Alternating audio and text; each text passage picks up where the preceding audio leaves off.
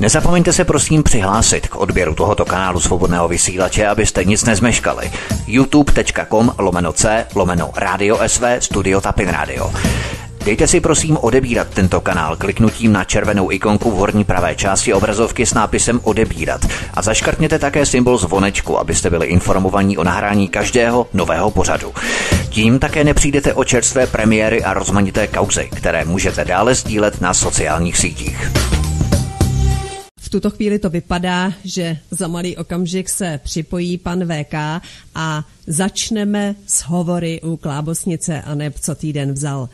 Pořad, kde hlavní slovo mají argumenty pana VK, šéf-redaktora zpravodajského portálu Aeronet.cz a otázky Vítka z Tapin Rádia, je stále složitější technicky vyřešit. Ale mělo by se to už podařit, je tu poslední písnička, která je tu proto, abychom vše uvedli do chodu a aby začalo naše dnešní vysílání tak, jak se na něj těšíte vy všichni, kteří posloucháte Svobodný vysílač CS, tentokrát ze studia Helen. Tak tedy Karel Gott, stokrát chválím čas a během té doby možná, že to zkusím rovnou. Ano, studio Helen, Svobodný vysílač CS, je všechno v pořádku? Tak vypadá to, že už jsme technicky v pořádku a mělo by to být uh, teď spolehlivé a v pohodě. Takže slyšíme se, Helenko, já tě zdravím ano. a zdravím zároveň všechny posluchače a zdravím tebe, VK. Ahoj. No, tak já doufám, že to slyšíme dobře, ano. protože byly nějaké nějaké problémy. Já jsem asi nebyl slyšet, nebo jsem byl slyšet, nevím. E, tak eh, slyšíte mě? Ano, všichni se slyšíme, můžeme začít. Nic nebrání tomu, aby začaly hovory u Klábosnice. Vítku, slyšíš mě? Ano, slyšíme se úplně skvěle, VK, je jo, to v pohodě. Super, tak už to funguje. Tak jo, tak já vás všechny zdravím, no, omlouváme se, jsme se dneska hodně spožděný, no, zase e, to nebudeme stíhat, pojedeme přes celou hodinu, takže vás všechny zdravím, no, a pustíme se hned do prvního tématu. Výbušné dokumenty z přísně tajných svazků STB odhalují bizarní příběh Jaroslava Hudky, který dosud nikdo neznal. Komunisté mu prý znemožňovali zpívat, ale záznamy STB odhalují, že sám požádal soudruhy o odklad, protože ještě nebyl dostatečně připravený na, refali- na rekvalifikační přehrávku před komisí. Hudka to uvádí ve svém dopise přímo. Ústřednímu výboru Socialistického svazu mládeže dokonce nabízel, že jim bude vydávat mládežnický časopis a pohrozil, že když mu to soudruzu nedovolí, půjde si stěžovat na komunistické vydavatelství Orbis. Toť ovšem další dokument, který je k dispozici. Jaká byla, jaká byla role 13. zprávy federálního ministerstva vnitra a proč materiály STB nevykreslují Jaroslava Hudku jako trýzněného dizidenta, ale jako někoho s úplně jiným úkolem? Eh, VK, co rozkrývá ten článek? A přišly už nějaké reakce od eh, dotčených osob, protože já, když jsem ten eh, článek četl, tak jsem opravdu zůstal zírat, jaké skutečnosti a souvislosti se tam odhalují, tak eh, co o tom přesně víš, pokud bychom mohli nějakým způsobem rozšířit eh, už to, co bylo vlastně napsáno, protože to si každý může přečíst, ale eh, nějaké reakce, pokud byly. No tak já jsem tedy zaregistroval jednu reakci, e, přímo pan Hudka na to reagoval a měl vyjádření pro parlamentní listy, myslím, to bylo v polovině týdne, a v podstatě e, tam uvedl, že s tím jako souhlasí nebo respektive nesouhlasí, že jsou tam nějaké polopravdy a e, nějaké překrucování, nějaké výmysly a tak dále, tak dále. Ten článek je na parlamentních listech, jeho reakce. Nicméně, když e, vlastně jakoby odkročíme nebo budeme se na ten uh, materiál dívat čistě tedy z faktografického hlediska. Nás zajímá především ta faktografie tak je to prostě, tak se, jak se říká, natvrdo. Ty dokumenty nelze spochybnit, pocházejí eh, ze zdrojů bezpečnostních složek, jsou odtajněné, předpokládám tedy, že minimálně všechny jsou odtajněné. Eh, každopádně, eh, i kdyby nebyly odtajněné, tak je jasné a zjevné, že tyto dokumenty jsou validní a obsahují zcela jednoznačně to, co je na nich a v nich uvedeno. To znamená, vykreslování některých eh, takzvaných dizidentů, znamená, že byli utlačování, že jim bylo bráněno, aby vystupovali a tak dále a tak dále, tak je jakýsi narrativ, který se objevuje po roce 89 a de facto tito dizidenti jsou vykreslováni jako někdo, kdo nemohl působit, nemohl pracovat a tak dále, a tak dále. Nahlédnutí do těchto dokumentů STB však ukazuje úplně jiný příběh. To znamená, eh, byla to situace, eh, kdy, eh, jak uvádí jeden z těchto dokumentů, v rámci takzvaných přehrávkových zkoušek nebo přehrávkových komisí se měl pan Hudka dostavit na přehrávkovou komisi, tam něco zahrát zkrátka, aby dostal ono oficiální povolení, aby mohl písničkovat, aby mohl hrát a tak dále a tak dále. Pozor, třeba si uvědomit, že pan Hudka v té době normálně publikoval a vydával. To znamená, měl už vydané tři desky v těch 70. letech a připravovala se čtvrtá. To znamená, nemůžete o takovém umělci říct, že v té době, když už měl u Suprafonu vydané tři desky a chystala se čtvrtá, že byl dizidentem pro Boha. Nebo jsme jako někde v nějakých uh, naivních, hloupých lidí? Já nevím. Přece dizident je někdo, kdo nesmí oficiálně publikovat. Já nevím, jestli mi něco uniká, jestli Suprafon byla dizidentská vydavatelská společnost za komunistů. Dizident je přece někdo, kdo vydává samizdat, to znamená na černo dokumenty, případně na černo nahrává písničky a ty se potom distribuují na černo a natáčí se na kazety a na kotoučové pásky, tehdy ještě staré, a uh, se to po tajmu se to někde prostě šíří a není tam oficiální vydávací řetězec. Uh, například uh, Plastic People of Universe, uh, to plastici, že já se teď nechci mílit, prosím vás, ale plastici uh, určitě neměli uh, oficiální vydávané desky za komunismu. Já teď nevím, abych tady se třeba nemýlil, protože je to možné, že třeba měli někdy, ale pokud vím z historických materiálů, tak plastici byli opravdu zakázaní, byli to dizidenti. O jejich tvorbě si můžeme myslet cokoliv. Jo, to je něco úplně jiného, ale to je prostě ten status těch dizidentů, to znamená, nemohli vydávat. To se ale netýkalo pana Hudky. Pan Hudka v době, v té inkriminované době těsně před vlastně emigrací nebo v těch té době před, tak e, normálně vydával desky u soprafonu. To přece není někdo, koho bychom mohli označit za dizidenta, dámy a pánové. Ne, takže eh, tohle je jakoby ukázka toho, že něco tam nesedí. A druhá věc, která tam nesedí v tom hlavním obrazu onoho dizidenta, je eh, to, že vlastně měl přijít na tu komisi a na ní nepřišel. A poslal místo toho dopis, který STB zachytila a archivovala. A tam v tom článku vidíte jeho kopii. Eh, zkrátka on napsal, že se na to ještě necítí připraven a že by až za rok, přišel až za rok prostě na tu přehráv, přehrávkovou komisi, přehrávkovou zkoušku. To znamená, chápete, přehrávková komise si ho chtěla vyslechnout, aby mohl jakoby dál působit oficiálně a on poslal tady ten dopis. E, to by jako ukazovalo na to, že jako, přes, jako přestal umět hrát, že už neumí hrát, nebo že přestal umět zpívat, nebo co to znamená, že není připraven a chce odklad eh, na další dobu. Měl přitom tři vydané desky, to znamená, to se něco stalo, nebo co se stalo? Jak se stane, že eh, umělec, který má tři nahrané desky u režimního eh, audiovydavatelství, režimního, suprafonu, oficiálního režimního vydavatelství. Má tři desky. Nebo jestli tam bylo ještě jiné vydavatelství, teď nevím, eh, to, to mě teď neberete za slovo, jestli vš, ve všech případech to byl Suprafon, nebo to bylo jiné soudružské vydavatelství, uh, jo, hudební. Ale o co jde?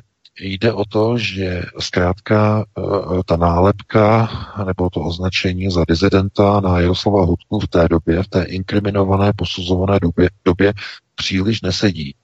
A jestliže eh, přijde nebo pošle takovýhle dopis na přehrávkovou posudkovou komisi, tak to potom se dá tlumočit tak, že prostě žádný velký umělec nebyl a měl strach prostě se ukázat před posudkovou přehrávkovou komisí. A takhle to potom si lidi budou těch dokumentů tlumočit. Ať už je to pravda, nebo to není pravda, nebo proto měl jiné důvody, že tam nechtěl jít, ale zkrátka to my nehodnotíme, jako jo, to neposuzujeme, pouze ukazujeme ty dokumenty, že takhle to tenkrát bylo. A to není všechno. Samozřejmě uh, ona, ona emigrace, pokud mluvíme o emigraci, to je takové to slovo, které uh, naznačuje, že někdo prostě zvedne kufry a uteče a přes hranice a honí ho prostě pohraničníci se samoplat. To tak není. Uh, to jako nebyla emigrace, to bylo, to bylo vystěhování. Jo? To znamená, to je taková ta rovina, ta semantika trošku posunutá, to znamená, bylo to vystěhování s posvěcením komunistického režimu. A ty dokumenty ukazují, že to vystěhování pomohly urgovat důstojníci STP, kteří urgovali, že to trvá dlouho. A jak jeden z těch dokumentů tam uvádí, eh, v jedné té oskenované kopii z té svodky, tak tam dokonce eh, jeden z náčelníků desáté zprávy urguje Eh, vyřízení a kladné vyřízení vystěhování pro pana Hudku a jeho bývalou manželku. To znamená, to znovu, jo, to je prostě ten pohled na to, že někdo je prostě jako v roli dnes, tedy po roce 89, v roli dizidenta. A když se podíváme na fakta, tak tento dizident za komunistů vydával u Soprafonu desky, uh, eh, STBáci mu takzvaně pomáhali uh, urgovat na svých orgánech kladné vyřízení Hudkova a uh, jeho, jeho uh, bývalé manželky vystěhování. Uh, když chtěl zpívat, tak zpíval takzvaně bez povolení na černo, protože když nepřišel před přehrávkou komisi, tak přišel o licenci přišel o tedy o to, že nemohl tedy oficiálně zpívat a hrát. No a hrál tedy neoficiálně a na ruku takzvaně přijímal platby, soudruzi se to dozvěděli, STP se to dozvěděla, pozvali si ho tedy na pohovor, no a tam uvedl, a to je znovu uvedeno v tom dokumentu, e, prostě uvedl všechny skutečnosti STBákům Eh, kdo mu vyplácel peníze, kde ty lidi STB najde, kde bydlí, jaké je jejich stáří přibližné, že tomu je tomu Palsovi 28 a tak dále, a tak dále. To znamená kompletně všechno jim jako řekl, tito lidé mě jako platí takzvaně hotově. A eh, to je tak, ano, ano, v té době, kdy hrál bez toho státního povolení, tak ano, v té době hrál na černo a někdo by řekl, ano, je to dizident, protože hraje na černo a e, není registrován. Tak v tom titulu, v tom statusu by se řeklo, ano, byl to dizident. Ale byl to dizident ne kvůli tomu, že by prostě někoho naštval, ale protože nepřišel na přehrávkovou komisi a poslal jim ještě dopis. A nezlobte se na mě, tu už jsme potom jako někde, já nevím, chápete? To je, to je takové zvláštní, jako kdyby, já nevím, takové to chucpe, Jo, to znamená to jidiš chucpe, pro které ne, neexistuje takový ten skutečně pravověrný český výraz, proto jako lidé říkají, že jako co to je to chucpe, proč pořád se to používá. Ano, blíží se to tomu výkladu jako nehorázné drzosti nebo něčeho, co je neuvěřitelně neomalené, ale to není úplně přes to, to chucpe, to je právě z jidiš eh, výraz, eh, kdy je něco tak dalece za hranou, že to uráží lidskou důstojnost slušného člověka způsobem, že by z toho musel začít zvracet. Takové to nejbližší přirovnání jinými slovy, co je to chucpe. Je to mnohem brutálnější než nehorázná drzost, jak se to překládá oficiálně. Je to, je to něco jako kdyby, já nevím, jste se postavili prostě do, kdybyste byli v roli ďábla a hráli jste roli Ježíše Krista nebo Boha, to znamená z černé byste se chtěli předělat na bílou. Je to, je to prostě něco v tomto postavení, to znamená v tomto naprosto neslučitelném, nejenom morálkou, ale jakoby s, s lidským uh, přirozeným uvažováním. No a proč o tom hovořím? Je to stejné, jako kdyby třeba Karel Kryl uh,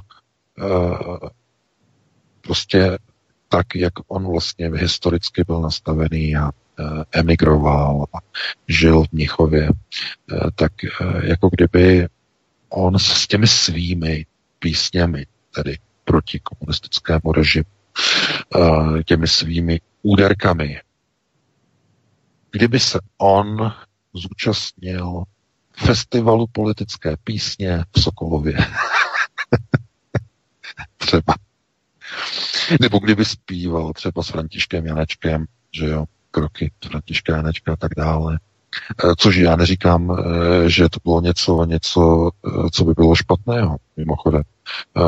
Kroky to byla v podstatě, v podstatě taková liga eh, onoho, eh, já bych řekl, osmdesátkového popíku, eh, kdy některé ty písně byly opravdu jako pěkné a bylo tam mnoho interpretů samozřejmě, Frat Janečka, ale zkrátka to byl, to byl režimní eh, to byly režimní uh, systémy takové té mediální zábavy.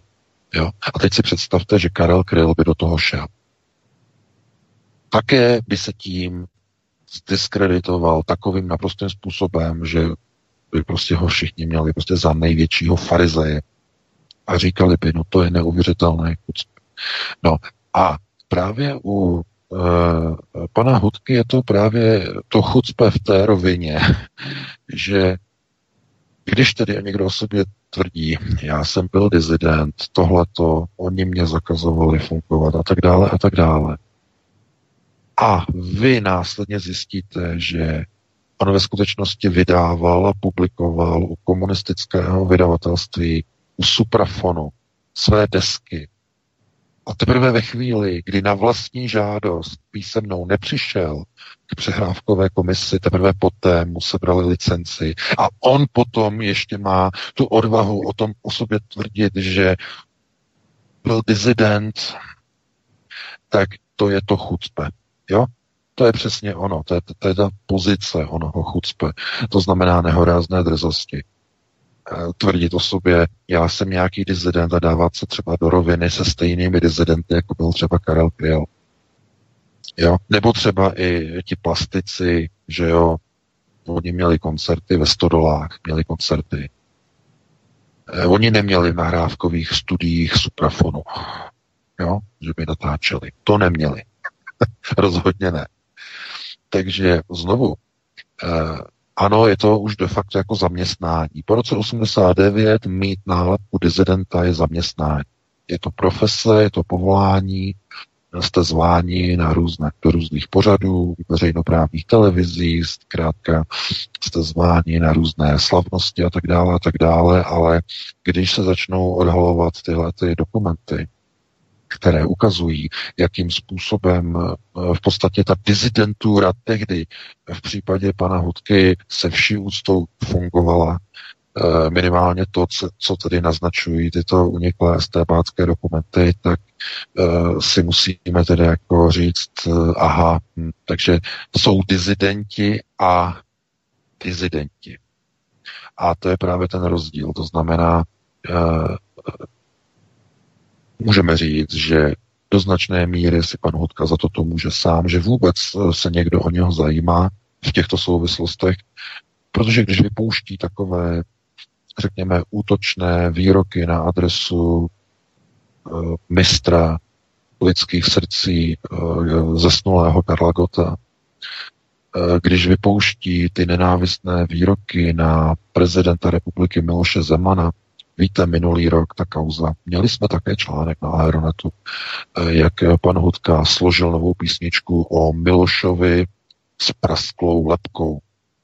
No, to byla ta kauza, ten skandál, jak složil tu písničku a tu písničku publikovala právě ta zmíněná organizace v tom článku.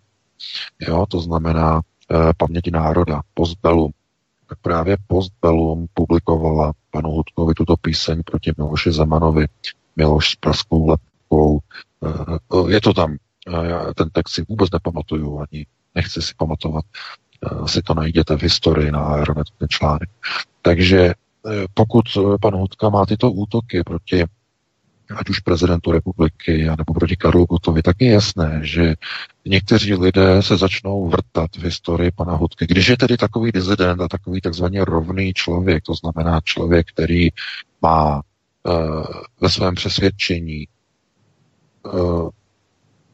takovéto ukotvení ve smyslu toho, že já jsem ten, který může říkat, co je správné, já jsem ten dizident, já mohu takto mluvit o Karlu Gotovi. On nebyl dizident jako jsem já, on byl jenom nějaký toho režimu, takový ten písničkář a tak dále a e, tam zaznívaly taková ta slova, já nebudu tady tlumočit. A když útočí takhle na, na Miloše Zemana, e, tak e, je jasné, že když tedy z pozice morální autority se pan Hudka začne tedy stavět do role toho, kdo soudí druhé, to znamená kádra, no tak se potom nemůže divit, že někdo si dá tu práci a někdo se začne vrtat v těch zapadlých a zahrabaných svazcích STP a začne se o pana Hudku zajímat. Jak říkám, nevíme, kdo to vyhrabal, nevíme, od koho to přišlo, samozřejmě anonymní zdroje e, jsou někdy jako vděčná záležitost, protože se dostanete k věcem, kterým byste se normálně nedostali, nicméně kdo ví, třeba se objeví nějaké další materiály a něco dalšího, i třeba o jiných takzvaných dizidentech, nevím. Takže, protože toho se samozřejmě pohybuje spousta. Po roce 89 eh, mnoho citlivých svazků zmizelo nenávratně. Ne, že byly skartovány tehdy uh, zaměstnanci ministerstva vnitra v listopadu a prosince 89, eh, kde se likvidovali divoce některé vybrané svazky STP se spalovaly za Prahou eh, obrovské ohně a v sudech a tak dále a tak dále. Ale ty, ty opravdu citlivé svazky o politicích, o chystaných kádrech, o umělcích, o dizidentech. To všechno bylo takzvaně zdekováno pro budoucí použití během budování nového reformovaného tehdy ještě Československa. To bylo všechno připravené dopředu, to znamená, ty dokumenty se stále někde nachází. A v archiv zdaleka nebyl složený jenom z různých fotografií a řekněme takové, takové té špíny, která byla pozbírána na různé politiky v 90. letech, ale byly informace právě ze svazku STB.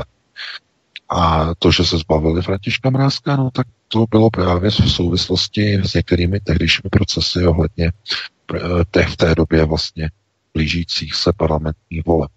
Takže, které byly o rok později.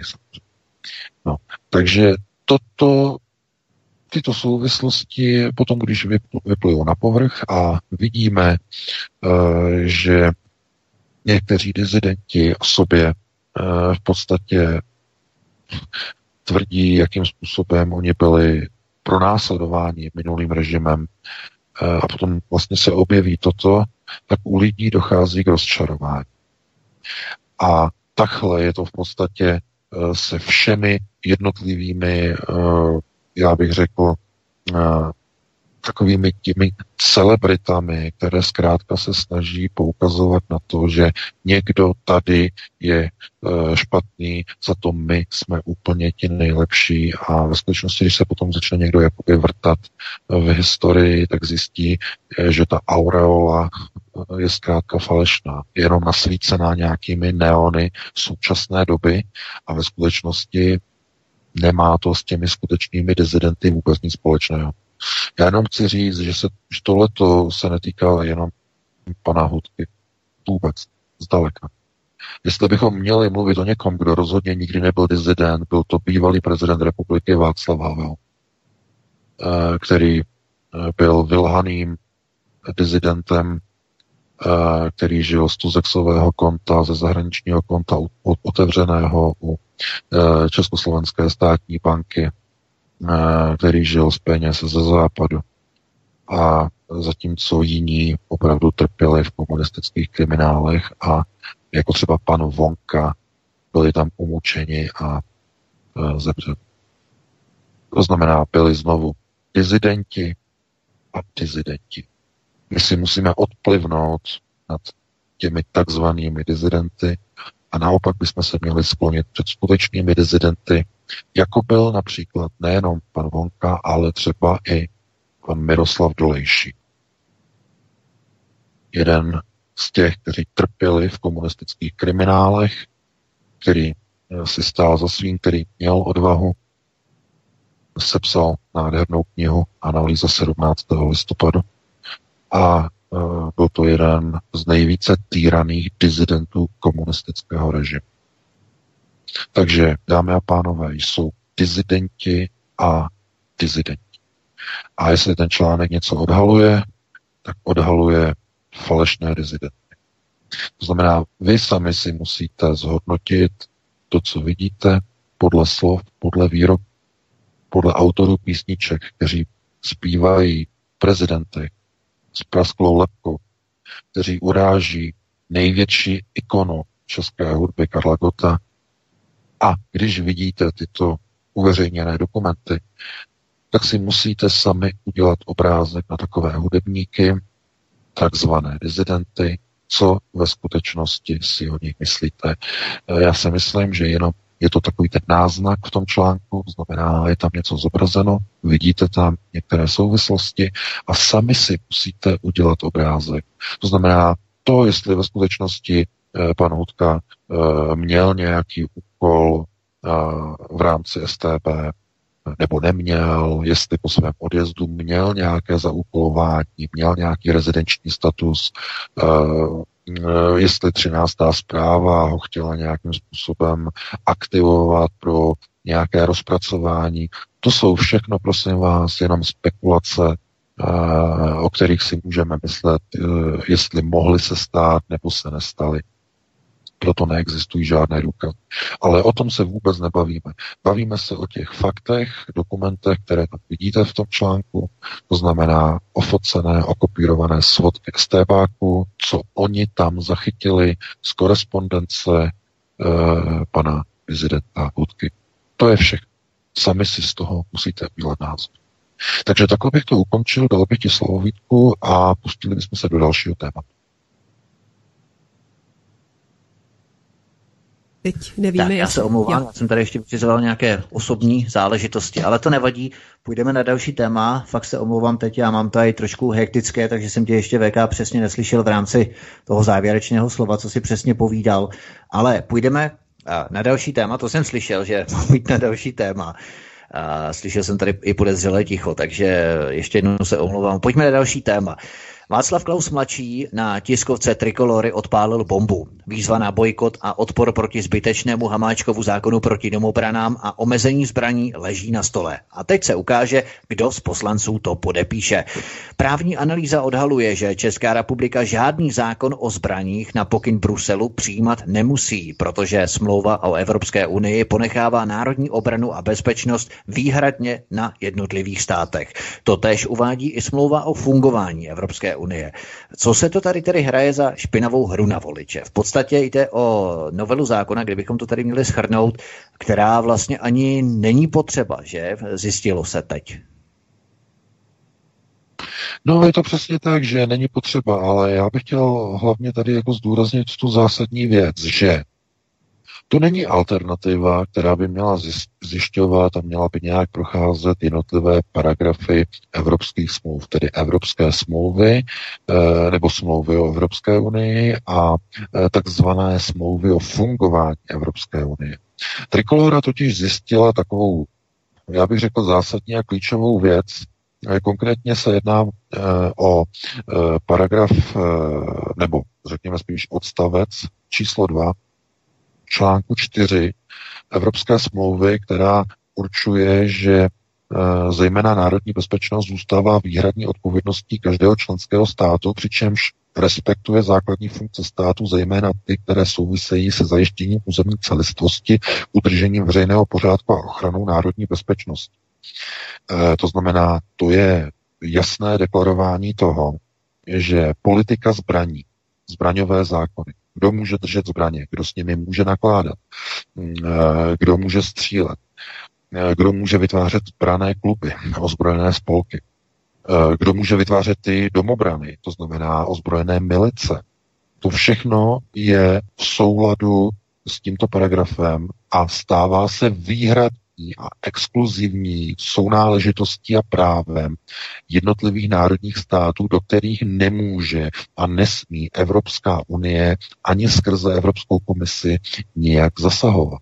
A aby to bylo úplně jasné, tak v té druhé smlouvě o fungování Evropské unie v článku 72 je uvedeno, že tato hlava se nedotýká výkonu odpovědnosti členských států za udržování veřejného pořádku a ochranu vnitřní bezpečnosti. Čeho se tato hlava nedotýká? No, společné bezpečnosti Evropské unie.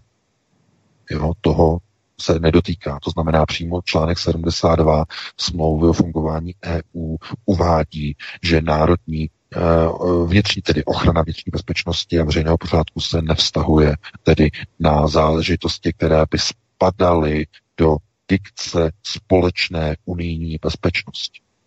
To znamená, že Tohle to jsou paragrafy v nejdůležitějším nebo v nejdůležitějších dvou zakládajících dokumentech Evropské unie, které jsou nadřazeny všem mezinárodním zákonům, které Česká republika podepisuje. Zakládací listiny EU jsou nadřazeny veškerým smlouvám, které jsou následně podepsány s Evropskou unii. Žádná podepsaná mezinárodní smlouva mezi Evropskou unii, vztahující se na českou vládu, řekněme, nebo Českou republiku obecně, dohody mezi Českou republikou a Bruselem, všechny musí být lege artis, musí být v souladu s tímto základním e, zakládajícím dokumentem. Tímto reaguji pouze na e, pana poslance Zdeňka Ondráčka, e, který opět e, znovu e, publikoval na Sputniku nebo Sputnik spíš publikoval, ne, že by přímo on, ale Sputnik informoval, že pan Zdeněk Ondráček znovu zkrátka útočí na Aeronet. A já bych vás požádal, napište panu Ondráčkovi na jeho Facebook, co si o, o tomto myslíte. Eh, buďte od té dobroty a napište mu tam ty souvislosti. Já jsem pozval uh, už minule, uh, víte, jednoho politika, uh, nebo všechny tyto politiky, že bychom udělali nějaký panel a tak dále. Všichni to odmítli, protože se nechtějí bavit s anonymem, s panem VK, uh, že se nebudou bavit. Já přece nechci ten panel dělat kvůli tomu, aby se bavili o tom, kdo jsem já. Já jsem se chtěl s nimi pobavit o těchto zákonech jako mluvčí veřejnosti, anonymní mluvčí veřejnosti, který tlumočí otázku deseti milionů lidí. To znamená, jenom tlumočím otázky a dotazy. Nikdo do toho nechce jít, já uh, se za to ne, nebo na ně se nezlobím, ale znovu, musím to znovu opakovat a znovu to zopakovat. Eh, pokud poslanci se podepisují pod zákony, které jsou neobhajitelné, můžou na Facebooku psát a rozčilovat se tolik příspěvků a tolik, řekněme, rozhořčení, tam psát, kolik budou chtít, ale ta fakta jsou neodbouratelná, jsou neoddiskutovatelná. Vy se nemáte co připojovat k Hamáčkovu zákonu. Nevím, kde vás to napadlo, proč to děláte. A když máte pochybnosti, tak přece jste součástí evropské, nebo ne evropského eh, systému, to jako to jsme všichni, ale jste součástí Českého parlamentu, máte tam nějaký legislativní výbor, máte tam, a když nechcete se obracet na legislativní výbor, tak se obraťte na nějakého znalce, odborníka na evropské právo. A ten odborník tohle to objeví objeví v těchto dvou smlouvách tyto dva zmíněné články a řekl by nejenom poslancům SPD a KSČM pod tyto zákony své podpisy v rámci předkládaného spolunávrhu nepřipojujte, nepodepisujte se, ale řekl by jim, eh, tento zákon, který připravuje pan Hamáček, je naprosto zbytečný a je v rozporu se zakládacími listinami Evropské unie. S těmito, nebo v rozporu s těmito dvěma citovanými odstavci ze zakládacích, nejvyšších zakládacích listin EU, které jsou nadřazeny všem smlouvám a všem nařízením Evropské komise o zbraní. To jsou zákony, které, které jsou nadřazeny i směrnicím Evropské komise. Směrnice Evropské komise nejsou nadřazeny zakládacím listinám EU. To znamená, má tam být někdo nějaký právník, odborník na evropské právo, který řekne, který je odborník, který není nějakým diletantem a který řekne, tady e, jsou zakládací listiny, největší a nejdůležitější listiny Evropské unie a e, návrh pana Hamáčka, aktivistický návrh pana Hamáčka je v rozporu s těmito dvěma články. Ten zákon je tudíž úplně zbytečný. A když ten zákon chcete přijmout, e, by se řeklo, tak pokud pan Hamáček ten zákon chce přijmout, tak ho chce přijmout kvůli sobě. Nebo kvůli Aspen institutu, jehož je členem. A nebo kvůli někomu jinému ho chce přijmout aby bylo omezení a taková, ono to není omezení, je to regulace zbraní, regul, to je regulační, eh, to jsou regulační vlastně záležitosti v, té, eh, v tom zákonu, eh, ale právě tam ten odstavec, který se týká vlastně těch domobran, nebo oni to říkají ozbrojené spolky a tak dále, to je právě ten, který si tam přidal pan Hamáček. A celou dobu o tom hovoří. Znovu bych chtěl ještě reagovat i na Eh, pana Zdeňka Ondráčka. Znovu, co on tam píše, že prý Aeronet neustále publikuje eh, jakási výroková videa eh, z minulého roku pana, pana Hamáčka, který měl vlastně pro iDnes TV, a že to je staré, že pan Hamáček změnil svůj názor. Pane Zdeňku Ondráčku, pan, Homa, pan Hamáček nezměnil svůj názor. On totiž vystoupil na české televizi v pořadu události 6. ledna, před pár dny, kde zopakoval, si to puste, máte tam článek na Aeronetu, kde zopakoval své postoje a zodpověděl redaktorce České televize, že tím hlavním meritem onoho zákona je, aby nemohly vznikat domobrany, které někde někoho kontrolují ve vlaku. To znamená přesně to, co mají domobrany dělat, soudruhu Ondráčku.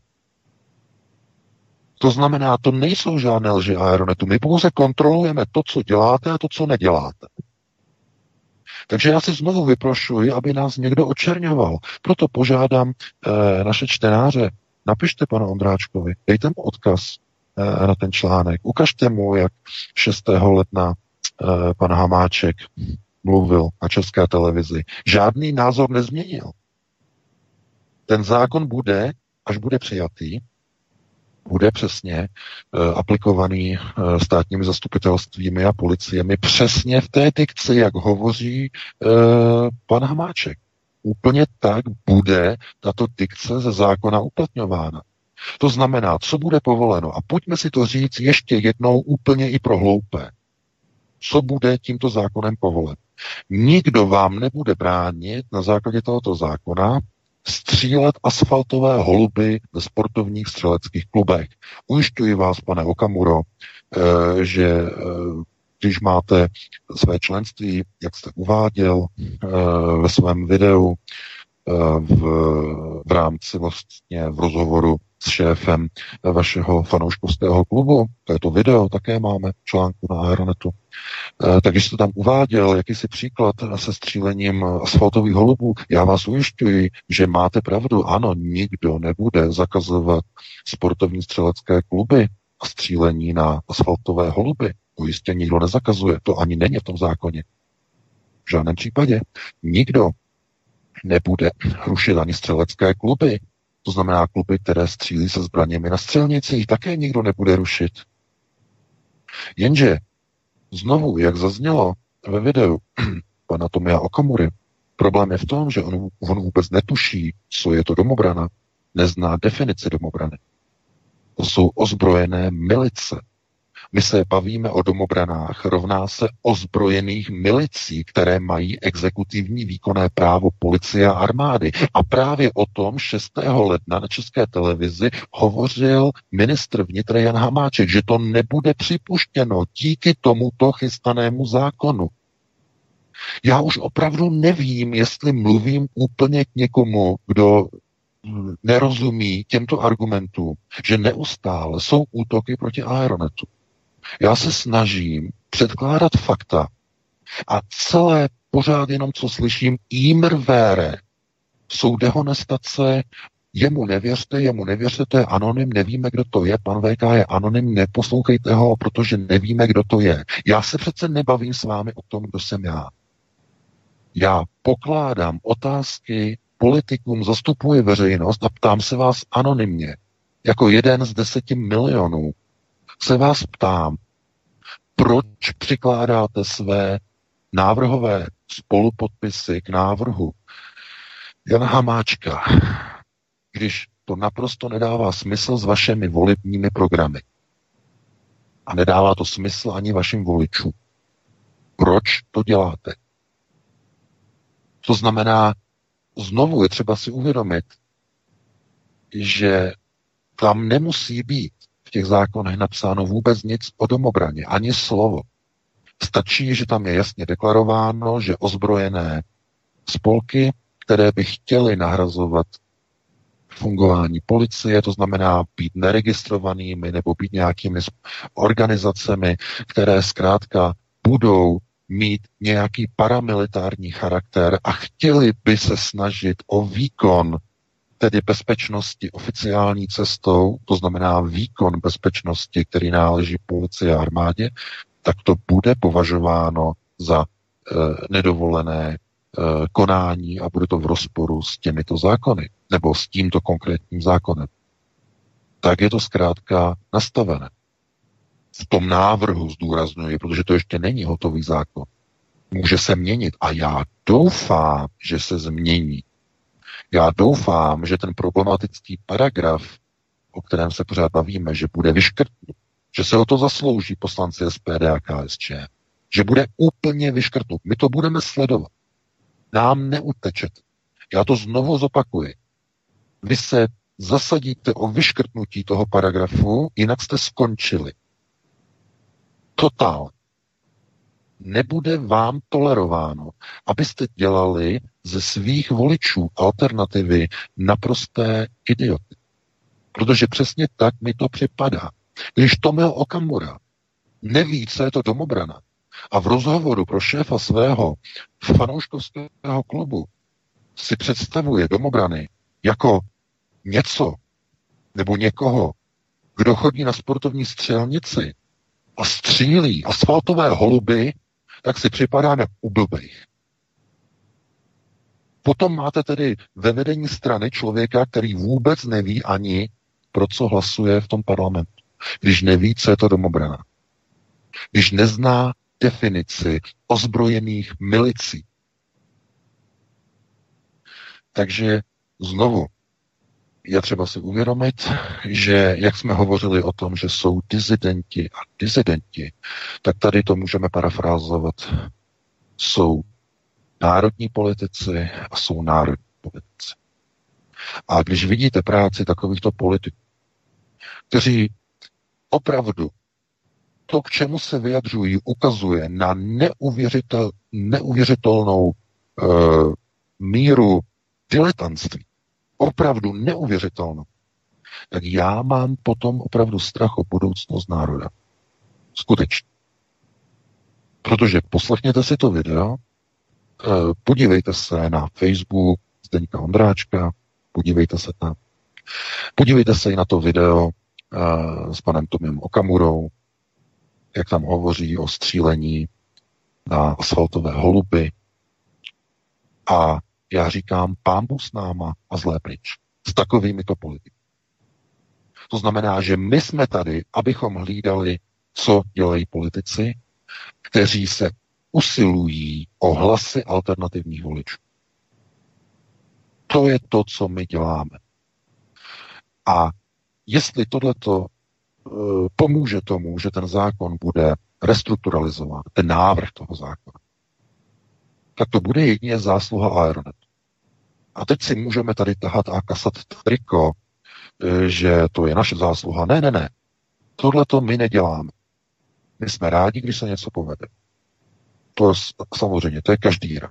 Ale tady jde o to, že my jsme e, rozvířili tohleto téma a díky tomu, že jsme to rozvířili, tak díky tomu doufám, že dojde ke změně toho zákona tak, aby bylo jasné, že ozbrojených milicí a jejich práva na výkon obrany a ochrany státu nebude hamáčkovým zákonem nijak omezen. My si na to posvítíme, my to budeme sledovat a jak říkám, před náma neutečete. Před zodpovědností, před alternativním voliči neutečete. To je signál, který vám, politikům z těchto dvou zmíněných stran vysílám. Takže takhle bych to uzavřel, předám ti slovo Vítku, pustíme se do dalšího pořadu, do, no, pořadu, do dalšího povídání. Aleksandr Vondra v nominačním projevu na sjezdu občansko-demokratické strany vyzval k vybudování americké letecké základny Trump Air Force Base v Mošnově na Ostravsku, protože to prý pomůže místní zaměstnanosti kvůli programu dekarbonizace průmyslového regionu. V celé oblasti Mošnova se v poslední době objevují mosty, nebo takto uh, renovují mosty a mostky na zapadlých silnicích, a to za účelem zvýšení jejich nosnosti, i když nejde o vytěžované silniční tahy. Na letiště byl v posledních letech utlumovaný civilní letecký provoz, rušené letecké civilní spoje, jako by už je tam nikdo nechtěl a měli uvolnit prostor jinému využití letiště. Eh, VK šlo spíše o patetický a provokační výkřik na volebním sjezdu nebo naopak pokus, pokusný palonek nálad ve společnosti ze strany Alexandra Vondry. Eh, co se vlastně na Ostravsku nebo v Mošnově děje, kdybychom to měli specifikovat po tom, co komentujeme samotného Alexandra Vondru, eh, který mimochodem obdržel medaili National Endowment for Democracy to znamená net, určitě řekneš, co je net a tak dále. Takže můžeme se do toho pustit. No, v Ostravě probíhají velké věci, my jsme dostali další informace, tam se opravují nejenom silnice, nejenom mosty a mostky, ale dokonce i samotná e, přistávací dráha. E, máme informace, že tam došlo k velkým opravám, e, k zesílení přistávací nosnosti, nové vrstvy e, toho letiště, aby unesli daleko těžší letadla. To znamená, dámy a pánové, to, co vypustil ze svých úst Aleksandr Vondra, je jenom oznámení toho, co se chystá. Oni tam chtějí americkou leteckou základnu, chtějí tam český Rammstein. Udělat z toho český Rammstein. E, to jistě víte, to je tady v Německu největší letecká základna ve střední Evropě, americká. A e, tohleto oni chtějí udělat v Ostravě. No a jaké indicie tomu nasvědčují? No, vyšel článek už minulý rok v březnu. E, regionální deník CZ napsal, že provoz e, na letišti v Mošnově, na letišti tedy oficiálně se to nazývá letiště Leoše Janáčka, že je, že je letecký provoz prakticky na nule, protože Čes, ČSA zrušili linky, to znamená Praha, Ostrava, zrušeno, došlo ke zrušení linek do Milána, došlo ke snížení počtu linek do Londýna, to tam všechno je v tom článku napsané, to znamená, že skoro nulový provoz na letišti, to znamená útlum civilního provozu toho letiště. A chápete, to je souvislost. Kdyby to bylo vytížené, úspěšné, podporované civilní letiště, no tak by tam nemohlo být vybudováno vojenské letiště. Někomu o to jde dámy a pánové. To je spekulace, ale velmi podložená. To je spekulace velmi, velmi důvodná. Zdali to opravdu není úmyslně tak dělané, že ono to tak zase až tak nevadí, že se tam ruší, že ČSA, že, že zruší prostě ty linky. No, tak jako a proč a teď a uh, jakoby útlum, to znamená kompletně tu Ostravu jako e, to letiště e, utlumovat kompletně. No, no, aby to civilní lítání tam prostě úplně skončilo, aby to bylo vojenské letiště stejně jako kdysi. Když, když to tam budovali poprvé, to letiště někdy v 60. letech, to bylo záložní letiště, bylo to takzvané jaderné letiště pro eh, jaderné úderné letky, kde měly přistávat sovětská letadla v případě vypuknutí války, záložní letiště na eh, vlastně na tady tom segmentu vlastně trojhraničí, když tak můžeme říct, tedy Polsko, Slovensko a Čechy a Morava. A tam vlastně to mělo být umístěný a odtamtať měly vlastně startovat letadla směrem jako na západ. No, v případě vypuknutí války mezi Varšavskou smlouvou a západem NATO. No, a oni to zřejmě podle všeho chtějí znovu vrátit do tady toho vojenského stavu. Jenže s obrácenými pozicemi, znamená tentokrát obráceno směrem na východ proti Rusu. Tohleto, prosím vás, znovu je třeba si uvědomit. Co se stalo na sjezdu na kongresu ODS o minulém víkendu? Co se stalo? Saša Vondra byl zvolen jedním z místopředsedů ODS. Druhé nejsilnější partaje v parlamentu, dámy a pánové. Jestliže místopředseda ODS,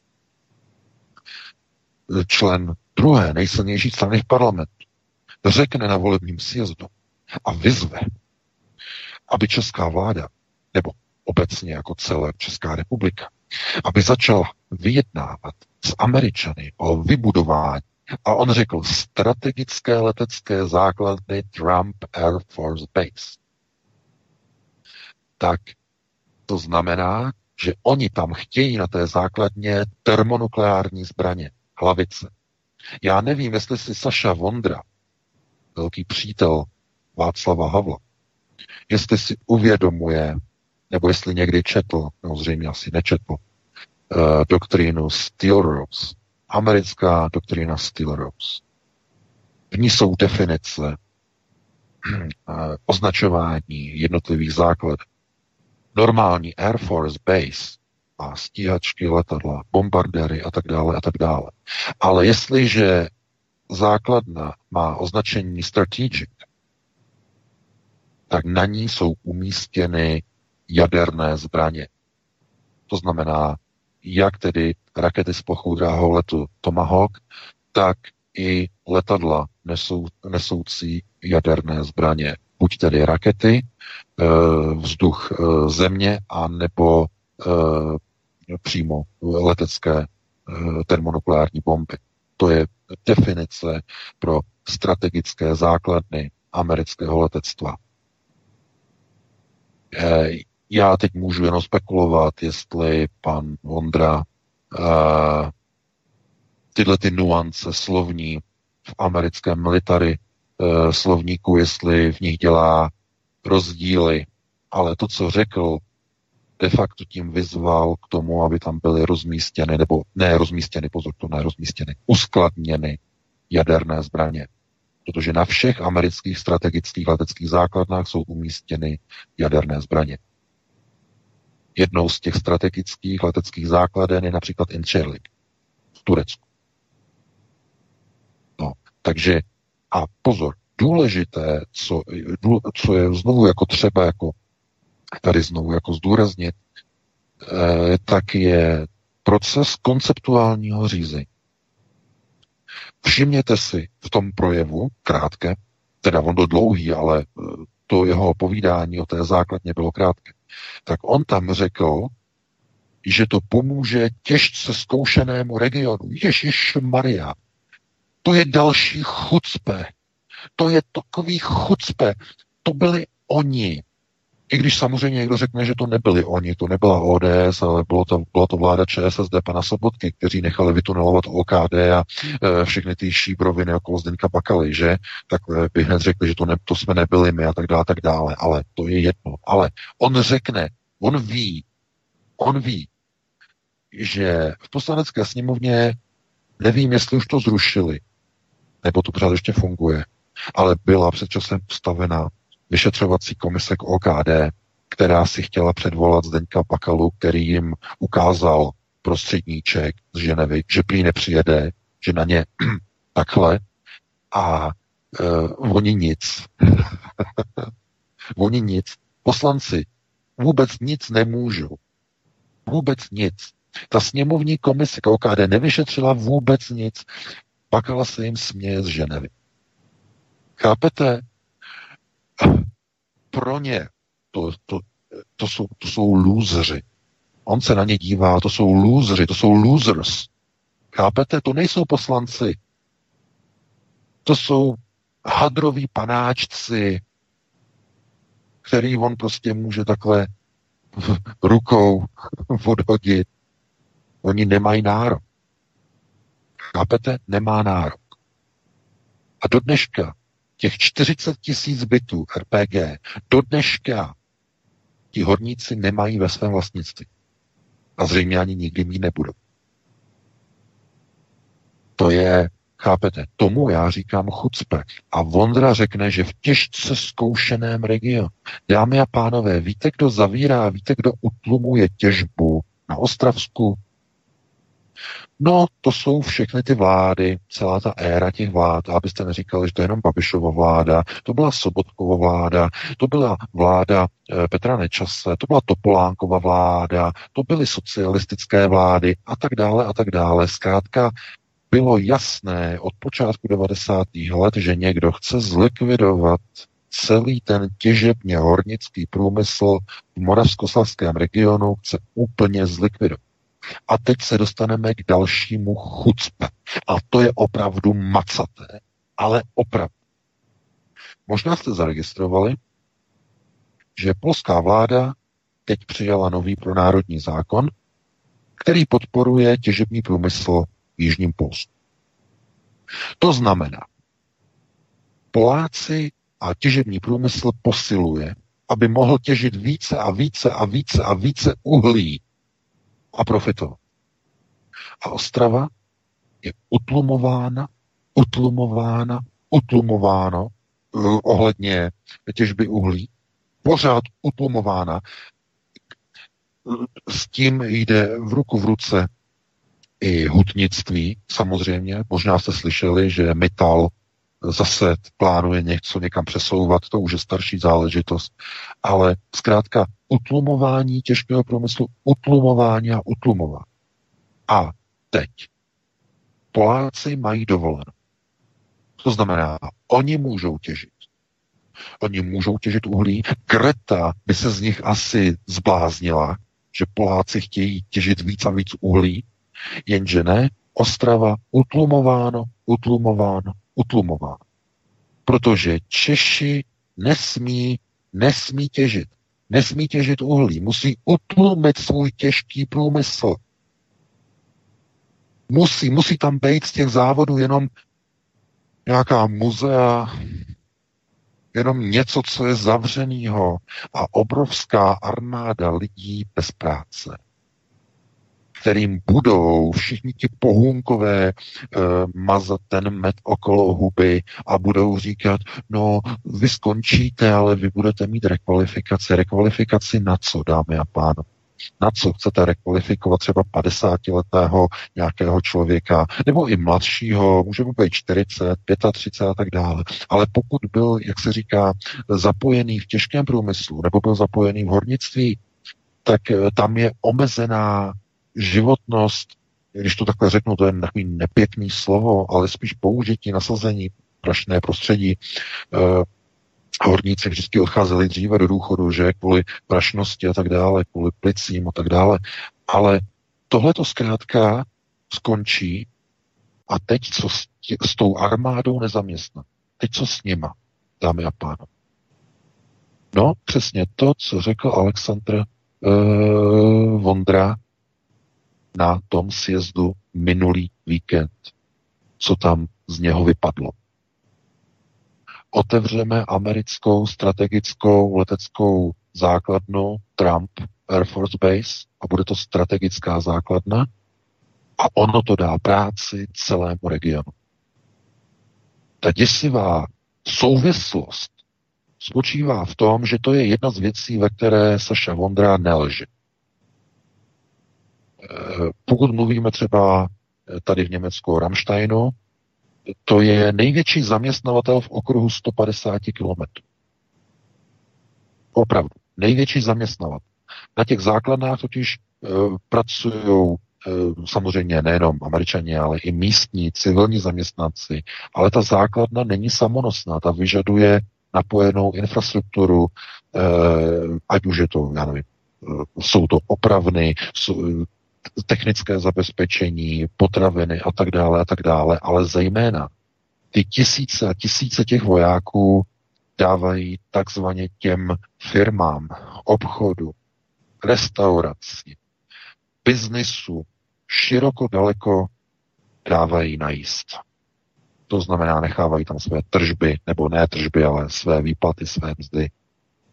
To znamená, nikdo proti ním se nestaví, protože to přináší peníze. Samozřejmě. Takže Saša Vondra do toho takzvaně třísknul na kongresu, no a chce uh, otevřít v Ostravě český nebo moravský nebo ostravský Rammstein. Tohle je plán ODS, tohle je plán Saši Vondry.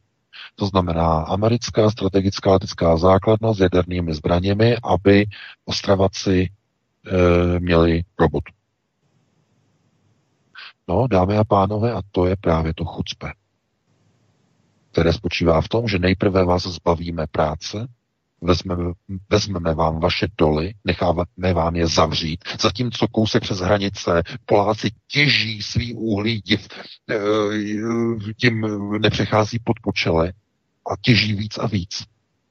Ale my vám to tady uzavřeme, my vám utlumíme i ten hutnický průmysl, to hutnictví, ty hutě, to vám taky utlumíme, protože proč? Když přestane být uhlí, přestanou být i hutě. A pokud vám někdo tvrdí, že to tak není, tak vám prostě lže. Takže oni to takto utlumí, vytvoří v celém moravskosleském prostoru krizi, zaměstnaneckou krizi, a potom přijdou s vábničkou a řeknou, máme pro vás řešení. Co kdyby tady byla americká letecká základ?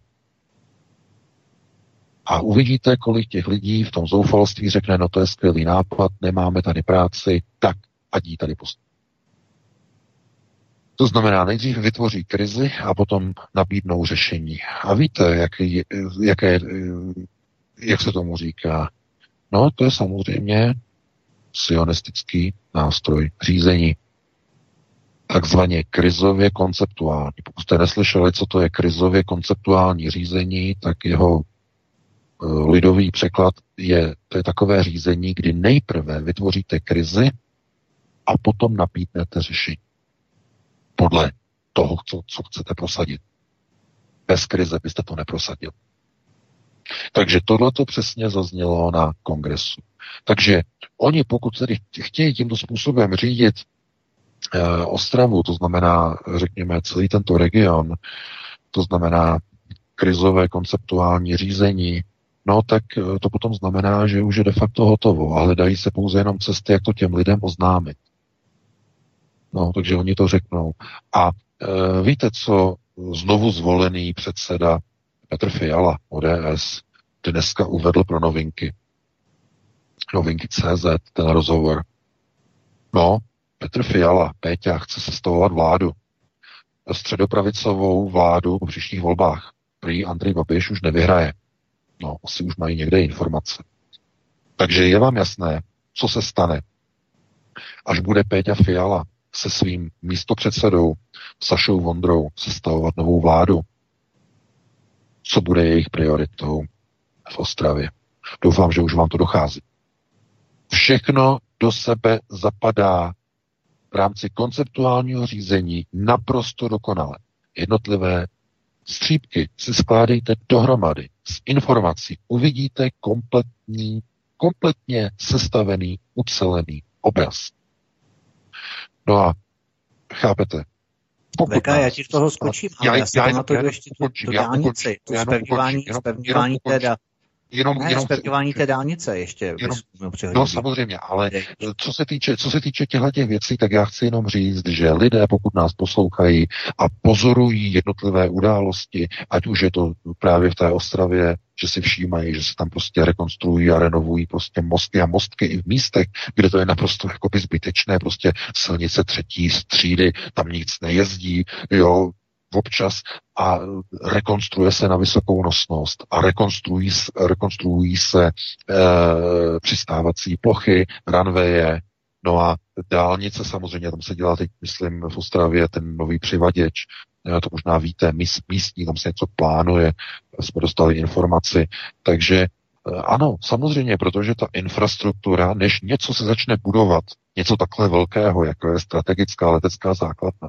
tak musí být už dopředu předpřipravena infrastruktura. To letiště musí být posílené, ta runway pořádně mohutně posílená a všechny příjezdové cesty a všechny mosty a mostky, protože to bude jezdit na letiště z letiště, vojenské konvoje, na letiště z letiště, na, vo, na letiště z letiště, všechno musí být posíleno. Silnice, dálnice, mosty, mostky i druhé, třetí třídy, všechno posílené. No tohle to všechno se děje v okolí letiště možná. Chápete? To jsou souvislosti, které si dáváte postupně dohromady s jednotlivými výroky politiků ODS a nových místopředsedů. Najednou vám z toho vyjde kompletní uh, systémový obraz. Takže doufám, že uh, budeme, nebo ne my, ale vy, že budete sledovat situaci okolo letiště, že nám budete informovat, jaké nové věci se tam odehrávají, že se budete pozorně dívat, protože je to velmi klíčové okamžiku, kdyby něco takového prošlo, to znamená, e, znovu, pozor na tu nálepku strategická letecká základna. Tohleto opravdu, já mám velký otazník, jestli tohleto vypadlo Sašovi z úst jenom tak, že to někde slyšel, že to prostě jako zní jako hoch, anebo jestli to fakt tak jako mají v plán, protože pokud by to byla strategická letecká základna, tak je možné, ne, že tam musí být za každou cenu, jo, pozor.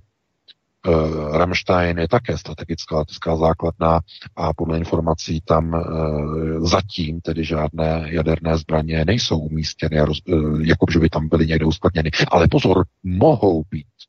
Jsou tam prostory, infrastruktura na, na jejich přijetí. V případě války je vytvořena. To je ten rozdíl mezi normálním letištěm a strategickým. Na strategickém letišti jsou připraveny prostory pro přijetí a uskladnění strategických zbraní. Když vypukne válka, aby tam mohly být přivezeny do těch e, pancéřových bunkrů, které ani bomby nerozbijou, aby tam byly v bezpečí uloženy a tak dále a tak dále. To znamená, nevím, jestli tyhle ty znalosti má Saša Vondra.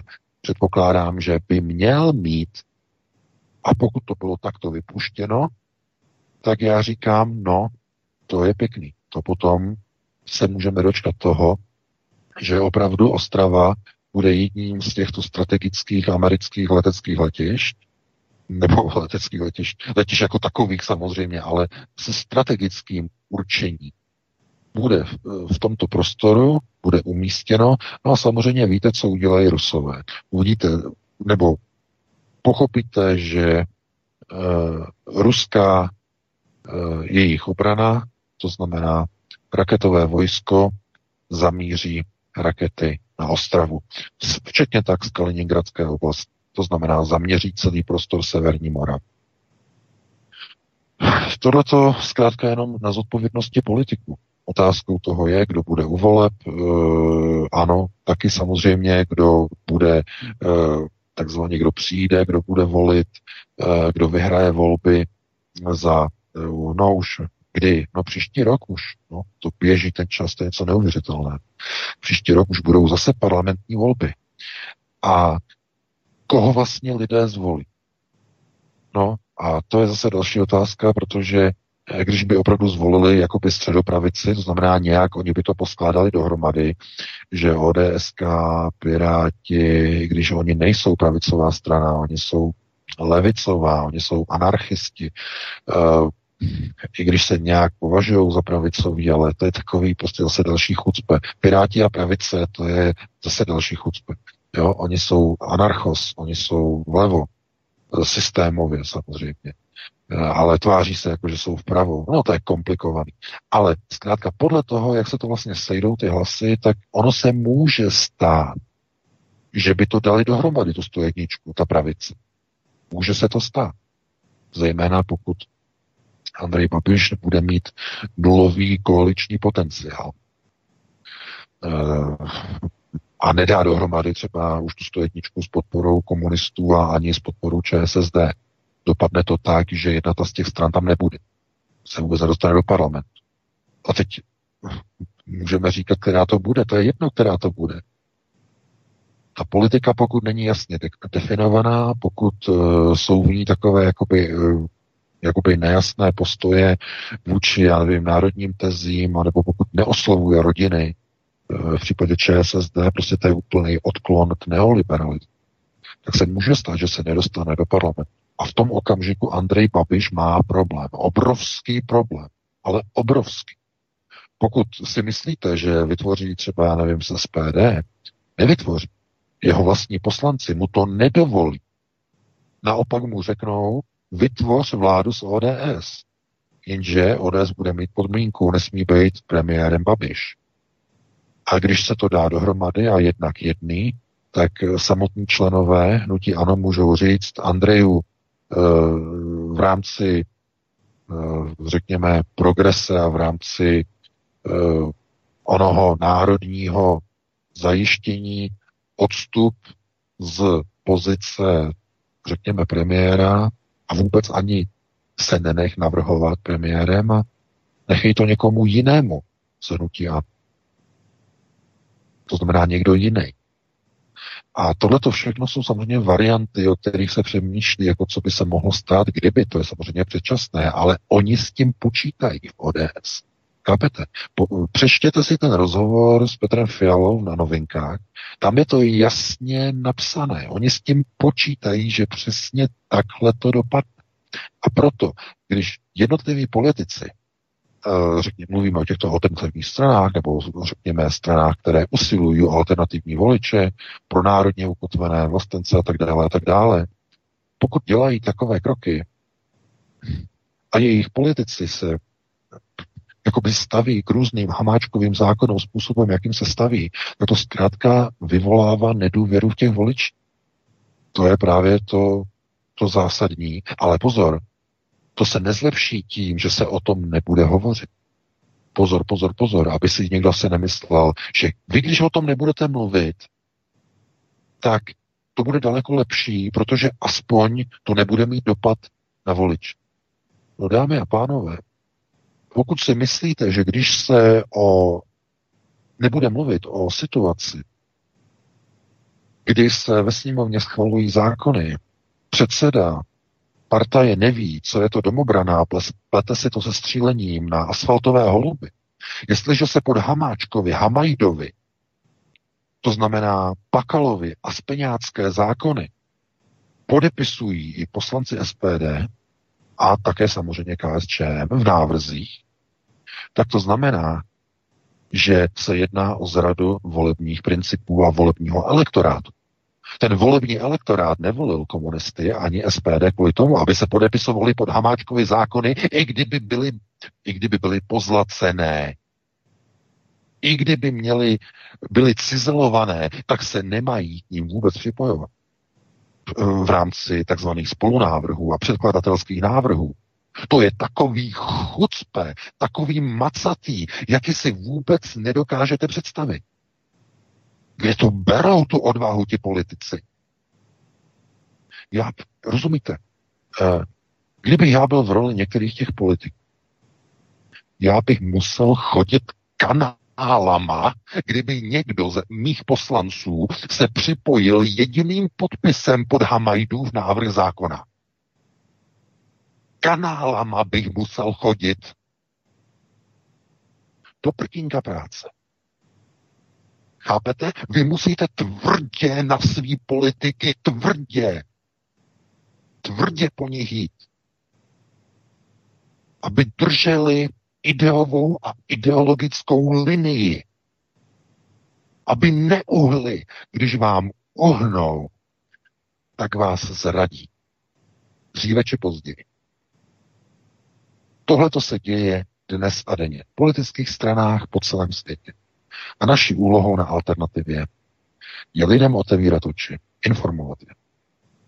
A proto se nemůžete divit, že nejvíce těmto lidem vadí jakýsi anonymní pošťák, který pouze předkládá dotazy a udivené a vyjevené otázky politikům, proč dělají kroky, které by dělat neměli, proč připojují podpisy pod zákony, které by připojovat neměli a tak dále a tak dále a tak dále.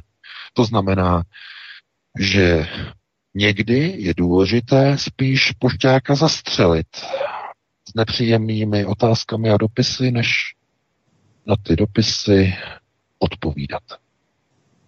Takhle bych to ukončil, předám ti slovo Vítku, ty k tomu něco řekneš, no a dali bychom si přestávku a když máme do 6 minut, 21. dali bychom si přestávku a hned bychom se potom pustili do telefonických dotazů. Co říkáš? Dobře, dobře VK, nestihneme už to poslední téma, ohledně setkání členů vrcholových velkých loží a, a tak dále. Třeba se na to někdo i zeptá. Bohužel jsme měli spoždění tu první hodinu. Nicméně já jsem ještě narážel... Tak Vítku, já, já, bych tohleto ještě, ještě bych to dojel, jo, tohleto Dobře, téma. tak, to jo, tak já to ani nebudu uvádět, protože ty to všechno řekneš, tak povídej. Já to, všechno, řek, já to všechno řeknu a budu, budu chtít být velice rychlej. E, samozřejmě, že zase odkážu na ty dva články včera a dneska. To je velice důležité. Nicméně, jistě víte, že dneska začíná lunární rok. Možná jste zjistili, že přesně na lunární rok, nebo řekněme v, t- v tomto období, v této chvíli, dochází vlastně k těm základním e, změnám, systémovým změnám, protože lunární rok je samozřejmě okultní datum. To znamená posuzování, řekněme, jednotlivých procesů na úrovni jednotlivých loží, ať už jsou to zednářské lože nebo takzvané, takzvané velké lože, Grand Lodges, tak e, se vztahuje k tomuto dnešnímu datu, tomuto dní. E, očování běhu světa podle měsíce je Chiram. Chiram v, kal, v kabale je temná strana světa. A znovu, zase znova, já to řeknu to neoblíbené, že na to není čas. Jo? O tady o tom mluvit. Ale eh, to, na co čas je, tak eh, je právě na to, na upozornění, že právě v tomto datu a v předvečer tohoto data přijeli do Jeruzaléma největší státníci a zástupci jednotlivých států celého světa přijeli do památníků Jad Vašem, eh, což je památník světového sionismu a holokaustu. Přesně v tomto pořadí, jak to říkám. Jo, není to holokaust a světový sionismus, ale obráce. Světový sionismus a holokaust. Protože to je chrám domu Sion. Systémový chrám. Všichni tam přijeli, uklonili se, poklonili, to znamená složili znovu slib halachy. Stejně tak učinil i americký viceprezident Mike Pence, který za doprovodu Benjamina Netanyahua navštívil zednářku, nasadil si jarmulku, složil slib halachy, uzdinářku, zapsal se do knihy, tedy na bránu klamat. E, jeho jméno je zapsáno, to znamená znovu obnovil slib halachy, to jest eh, ochrany Jeruzaléma, ochrany Izraele a e, budování Velkého Izraele. To znamená, to je slib té halachy. A tohle to tedy jako je ta okultní rovina. Možná se zaregistrovali, a to je právě také v tom článku, to znamená e, Emmanuel Macron. On tam měl výstup, měl tam velký velký konflikt e, s izraelským strážcem, s izraelskou ostrahou při vstupu do kostela svatéAny v Jeruzalémě. To je kostel, který patří Francii. Jo, je to v majetku Francie, stát francouzské. E, I když je to teda na území Jeruzalém. Jako kdyby to bylo eh, území eh, vyslanectví, jo, ale je to, je to takto, je to nábožensky e, ukotven. A on tam chtěl vyjít. On zjistil, že tam ještě před ním vešel izraelský policista a začal tam obrovský křik. Emmanuel Macron začal křičet, že to je proti pravidlům, taková nejsou pravidla, vy tam jako nemáte chodit, nejsou to pravidla eh, podle našich pravidel a tak dále a tak dále a tak dále. A teď všechna západní média se nad tím pozastavila, co se to děje. Macronovi přeskočilo, napsal francouzský bulvár. Jo, Macronovi přeskočilo proč jako taková reakce za to, že tam nějaký policista chtěl zkontrolovat, jestli tam náhodou e, není nějaká bomba, protože oni to vždycky kontrolují, po každý. Jo, když tam je návštěva, někam jdou, policisté izraelští to vždycky zkontrolují. Jako co se děje, jako co to přelítlo Macronovi přednost. No, e, to je právě ten problém, že on se rozhodl navštívit e, chrám svatéAny právě v rámci tohoto kapalistického sletu do Jadvaše. To znamená, jeho návštěva dopředu v tomhletom kostele, který je eh, vysvěcen, který je chráněný bílou sílou, je štítem proti temným entitám, které si nasedají anebo se vtělují do těl jednotlivých uh, zasvěcenců. Eh, jsou to takzvané sukubus entity, to znamená přivtělenec. Eh, většinou je to démonická síla.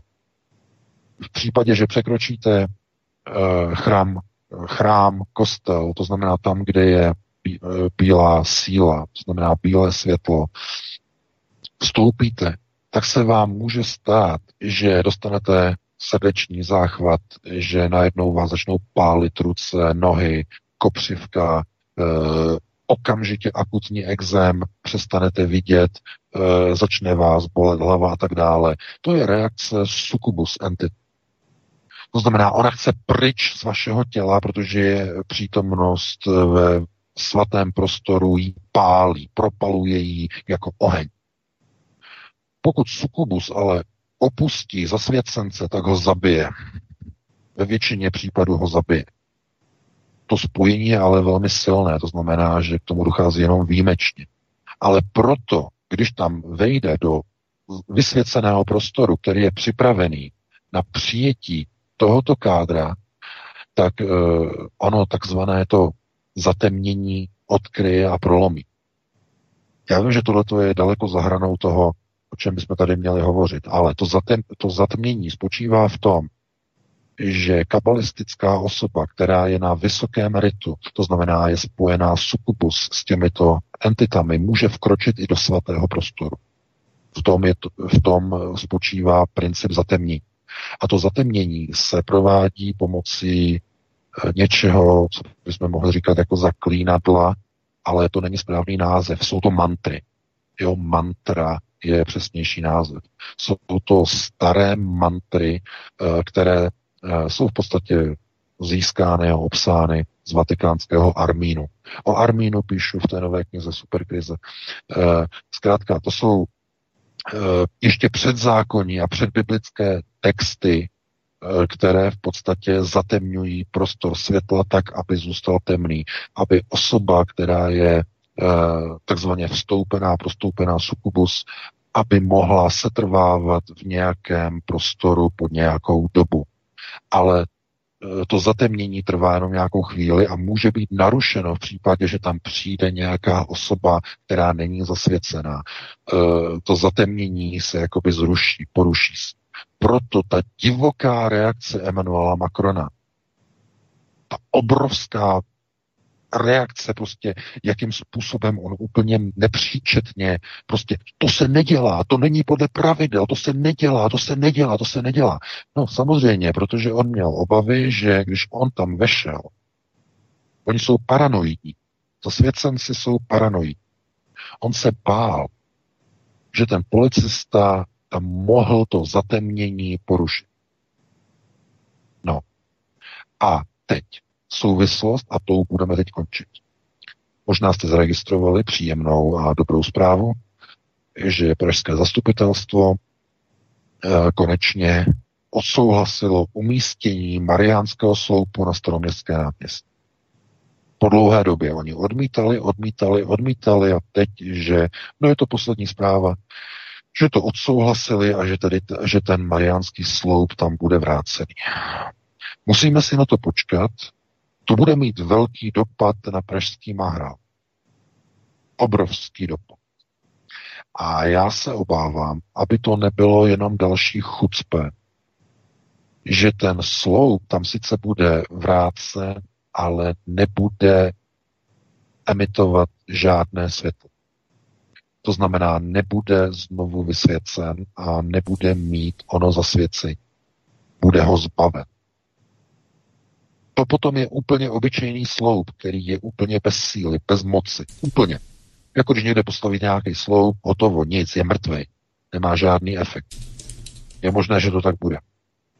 To znamená, bude to mrtvý sloup, který nebude mít ten efekt onoho bílého světla, které proniká vlastně uh, onou jámou uh, Mahralu, ale na to si musíme počkat, to samozřejmě jsou další souvislosti a tady opravdu jako teď zapíháme do té knížky Superkrize, to opravdu to zase nechci jako lidé, kteří nás poslouchají, tak nás poslouchají hlavně kvůli politice, takže nechci tady to nějak dlouho rozebírat, ale každopádně to, co proběhlo Eh, teď v rámci Jad Vašem v Jeruzalémě, tak má souvislost právě s dnešním novým lunárním rokem, respektive předvečer to proběhlo, eh, se vždycky dělá.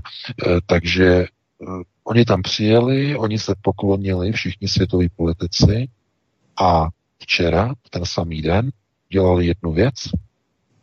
Při té příležitosti, když už teda je předvečer nového lunárního roku, tak uvolnili do, jako na veřejnost a do izraelské televize uvolnili informaci o podmínkách takzvaného amerického mírového plánu, který bude příští týden a měl by být navržen a předložen palestincům a oficiálně jakoby Izraeli ze strany Spojených států a Jareda Kašnera, zetě Donalda Trumpa, eh, jakým způsobem Spojené státy navrhují mírové urovnání mezi Palestinci a Izraelci. A ten návrh je obrovské chucpe. Je to de facto mnichovský diktát v novém provedení. Nejenom, že palestinci přijdou o veškeré své území, zbydou jen, jenom takové malé cácorky, takové úplně maličká, oddělená, v enklávách oddělená území. Ale co je hlavní, přijdou kompletně o zprávu nad Jeruzalémem. Dneska je to tak, že Jeruzalém je spravován třemi silami. E, zástupci křesťanů, zástupci židů a muslimů. A tenhle ten návrh amerického zákona dělá, to znamená Trumpova a Kašnerova zákona, dělá z Jeruzaléma hlavní město, židovské město, židovského státu Izrael a nikoho jiného. To znamená křesťané pryč z vedení Jeruzaléma, muslimové pryč z vedení Jeruzaléma. Čistě jenom židovské město, dámy a pánové. To by bylo ještě na další diskuzi mnohem rozvětvenější, na to nemáme čas. Ale další podmínka tam je, že e, v rámci toho mírového uspořádání e, Izrael bude mít 125 území připojených na západním břehu e, kontinuálně a celistvě ke svému území, rovná se anexe. A je tam další ukotvení, kde Izrael nabízí palestincům, že když palestinci přenechají na západním břehu Izraelcům ještě více území v okolích jejich e, izraelských a dnes již existujících osad, takže odměnou za to dostanou palestinci uh, určité pozemky v Negevské poušti. Dámy a pánové, židé nabízejí palestinců jako naprostým debilů pozemky uh, na území Palestiny, to znamená na západním břehu, výměnou za pozemky v Negevské poušti. To samo o sobě ukazuje, že pohrdají palestinci takovým způsobem, že si o nich myslí, že jsou nesvéprávní. Je jasné, co je sledováno tímto návrhem tohoto zákona, eh, teda zákona, tohoto eh, návrhu smlouvy. Je tím sledováno to, aby palestinci ten návrh odmítli. A už je i známo, co se stane, když ho odmítnou. Donald Trump oznámil, že v případě, že dohoda bude palestinci odmítnuta, že udělí Izraelcům americká vláda volnou ruku v anexi těchto zmíněných území. To znamená, je to opět, co to je? Znovu zopakujeme řečnickou otázku. Co to je? No je to krizové konceptuální řízení. Nejdříve vytvoříme krizi a potom nabídneme řešení. Nejprve tedy připravíme krizi tak, že palestinci budou ti, kteří odmítnou v uvozovkách skvělý mírový návrh zákona z dílny Jareda Kašnera a e, vznikne krize a američané udělají potom co? Na tu krizi nabídnou řešení. Dají volnou ruku Izraeli, aby provedl anexe a udělal tam pořád. Takže další příklad krizového konceptuálního řízení v podání židovského prezidenta Donalda Trumpa a jeho, jeho zeťák. Takže dámy a pánové, žádné veselé zprávy, jenom horší a horší. E, rok dvou zmí nám právě začíná a my se dočkáme ještě takových věcí, ze kterých nám půjde hlava kolem. E, takže tady to bych ukončil, předám ti slovo Vítku, dáme si přestávku nějakých 6 minut, potřebuju a potom se hned pustíme telefonický dotaz. Určitě VK6, i klidně i 8 minut, já myslím, že 2, 4, 4 3, 4 minutové písničky budou následovat. Všechno se odehrává ve velmi rychlém sledu za sebou, opravdu těch informací, jako by třeba před několika lety, to, co se stalo teď v lednu, tak to by vystačilo tak na 2-3 měsíce, možná ještě déle. Uh, ta souslednost a ta rychlost, frekvence, Uh, kterou se všechny ty informace a zprávy a události hlavně pohybují, tak je skutečně uh, téměř světelná rychlost. Tak, Helenko, dáme si písničky dvě jo, a potom pojedeme dál. Ano, tou první písničkou hudebního předělu před eh, vašimi otázkami, vážení posluchači, bude písnička Karla Gota, kterou jsem vám slíbila předtím, než se připojil pan VK, a to písnička Stokrát chválím čas. Tak, to byly tři písničky. Já se ptám, jestli máme vše připraveno, abychom mohli pokládat otázky panu VK Vítku. Ano, já jsem tady. VK si tady taky? Ano. Tak fajn. Všechno je tedy připraveno. Já tu mám eh, několik SMSek, eh, ty přišly během eh, těch tří písniček. Tak ta první. Co koronavirus? Osobně cítím, že je to maglajs, co na nás sypou, píše Pavel v SMSce. Eh, no, já bych to znovu jako dával do takové té pozornosti s tím novým rokem, jak říkám. V okamžiku, kdy začíná nový lunární rok, to znamená, eh, to je ten okamžik onoho okultního data, velmi významného, toho nejdůležitějšího vlastně vůbec v roce, v roce eh, tak je málo informací samozřejmě. Možná si pamatujete na ty předchozí typy virů, jako byl SARS, některý ty další byly ještě před mnoha, mnoha lety. E, tak ano, samozřejmě, protože Čína je eh, velká e, oblast, kde je mnoho lidí a kde se nejlépe šíří viry. Když chcete třeba zjistit, jak se rychle budou šířit a v, v tak zalitněné oblasti, jako je Wuhan, v střední Číně, to je samozřejmě jedno z průmyslových měst, je tam velká koncentrace lidí a e, je jasné, že tenhle ten virus e, zkrátka bude mít nějakou rychlost šíření, kterou oni si otestují, protože právě dneska, když začíná uh, nový lunární rok, který se kryje v podstatě s čínským novým rokem, tak začínají prázdniny Číňanů. Obrovský prázdniny. Myslím, že týden budou trvat. Nebo tak nějak. Teď mě neberte za slovo. To znamená obrovské cestování Číňanů nejlepší chvíle pro rozšíření viru v Číně. To znamená počátek nového čínského roku. Kdokoliv by za, za to byl zodpovědný. Pokud by to nebyla náhoda. Pokud je to náhoda, tak je to náhoda, že jo, to se nedá ovlivnit. Pokud by to nebyla náhoda a bylo by to jako umístěné do doby, kdy v Číně je největší dopravní špička, všude. To je prostě, to je prostě šílený, to je úplně blázenec. Eh, celá Čína se stěhuje. Jo?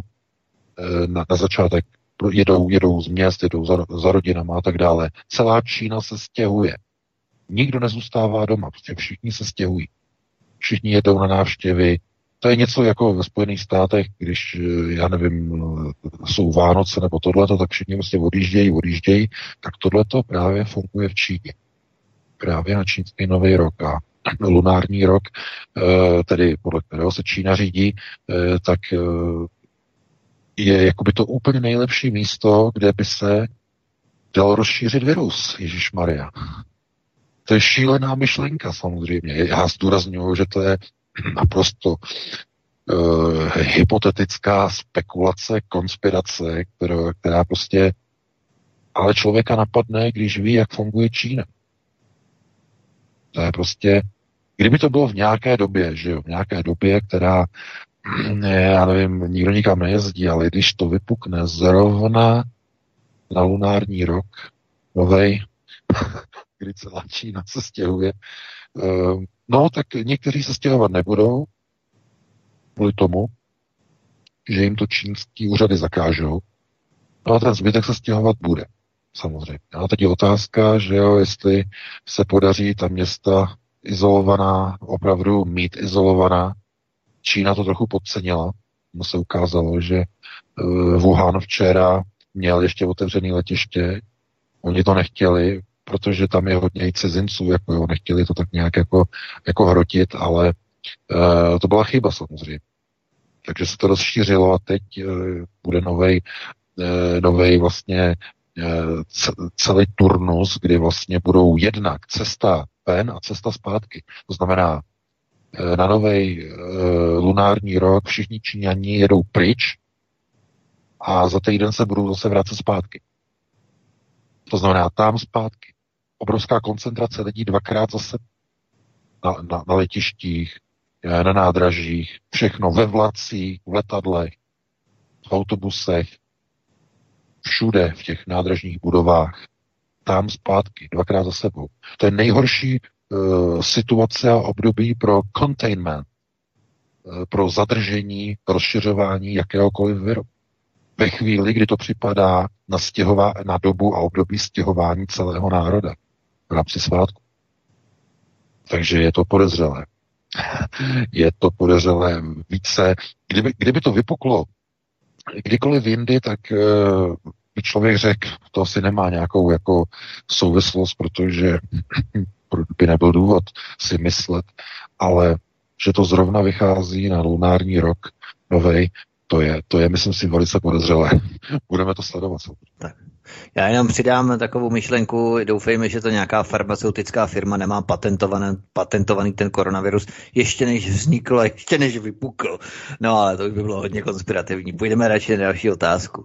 Ano, tentokrát to bude eh, ten, kdo se dovolal do studia. Hezký večer, můžete se ptát. Taky, taky, takže zdravím Helen, zdravím tě Vítku, snad mě poznáš podle hlasu, zdravím i pana VK, jak mu říkám Václav Kučera. Já eh, ne, jenom Česmíre, taky... Česmíre, já jsem tě vůbec podle hlasu nepoznal, povídej. Přesně. Hele, takže já bych jenom potvrdil, že vlastně pan VK mám pravdu, protože tam, když jsem si poslouchal ten druhý, kde je tam zase taky ten pán VK, nebo svobodný rozhlas, jo, jo, takže tam vlastně si pak lidí, když on to tam říká, je to skoro v každém pořadu, tam je Aeronet na talíři a když se vlastně zpětně se, rozumíte, jo, jako eh, chcete zjistit ty informace, tak oni mají pravdu, jo, takže to jsou strašní hoaxy. Ale já bych chtěl něco jiného. Eh, já bych chtěl třeba, jako bylo to tam eh, paní Konečná v otázkách pana Moravce, tam přesně usměrnila, rozumíte, jo, Sašu Vondru, Čuňase, teda bývalýho, jo, protože to jsme mu říkali Čuňas, jo, tak tam mu pěkně, jo, všechno mu tady také vyhrotila a pane Vega, jaká je vlastně ta, nevím, já bych tu otázku nechtěl nějak takhle formovat, Čuňas to asi dělá, ale nevím, ten už je blázen, rozumíte, od těch mladých let, jo, co byl, co byl normálně malý, jo, a co jsem ho já zase. Já jsem ho tenkrát měl smátit a bylo to, no. Takže Jde, zkuste nevím, proč zkrátit. Ano, máme otázku, no, máme málo času a hodně volajících. Dobrý, tak já to zkrátím, no, rozumíte, co, co jako Čuňas a Dinsbír a takové ty věci, proč, proč tady vůbec to, proč to narušujou, to, to, co, co chcejí získat. Když eh, tady máme, jo, já nevím, 7 milionů lidí, rozumíte, který to nechtějí. Jo? A oni tomu nerozumějí, nebo co, tak to je tahle ta otázka, jak to, že se nezeptají lidí a dělají si to za sebe. Dobrý, jo, přeji, přeji Děkujem. No, naschle. Naschledanou. Já budu velice, já budu velice rychle, je to samozřejmě součást budování plánu takzvaného Trojmoří. Česká republika má být integrální součástí tohoto svazku. To znamená budování amerických vojenských základen eh, v rámci nového klínu v Evropě, amerického klínu, tomu můžete říkat. To znamená budování eh, systému Trojmoří. A Polsko už je daleko, Česká republika má dohnat Polsko v těchto těch procesech. Takže to je kvůli právě plánu budování Trojmoří. To je všechno, dáme prostě dalšímu volající. Ano, další volající je opět na telefonu. Můžete se ptát, jste ve vysílání.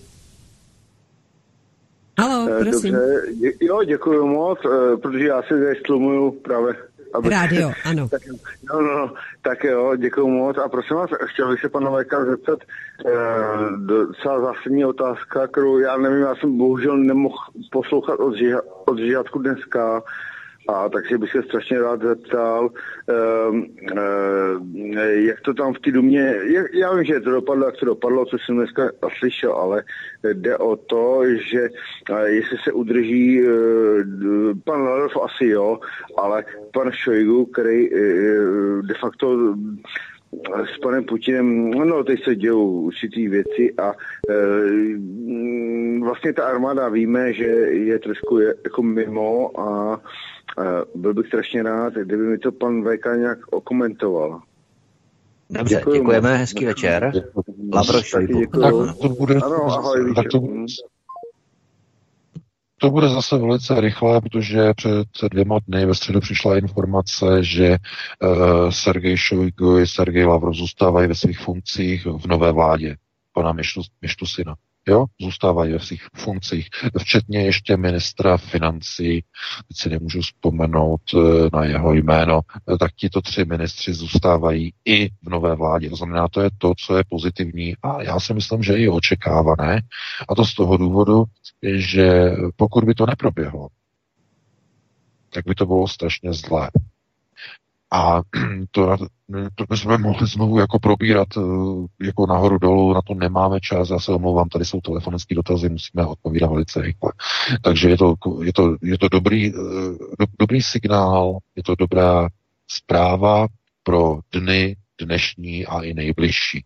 To znamená, to jsou, to jsou dobré pozitivní zprávy e, a ne, ne, nebudou docházet nebo nebude docházet k těm změnám, které by byly negativní v rámci zahraniční a bezpečnostní politiky v Rusku. Každopádně ta domácí politika půjde úplně jiným směrem. To zcela jasně bylo dáno tím, že Lovrov, Šojgu a ministr financí zůstávají v pozicích, ale nikdo jiný. Domácí změny budou probíhat. A my si musíme počkat na uh, procesy, které budou z této řekněme, vládní reformy vychází.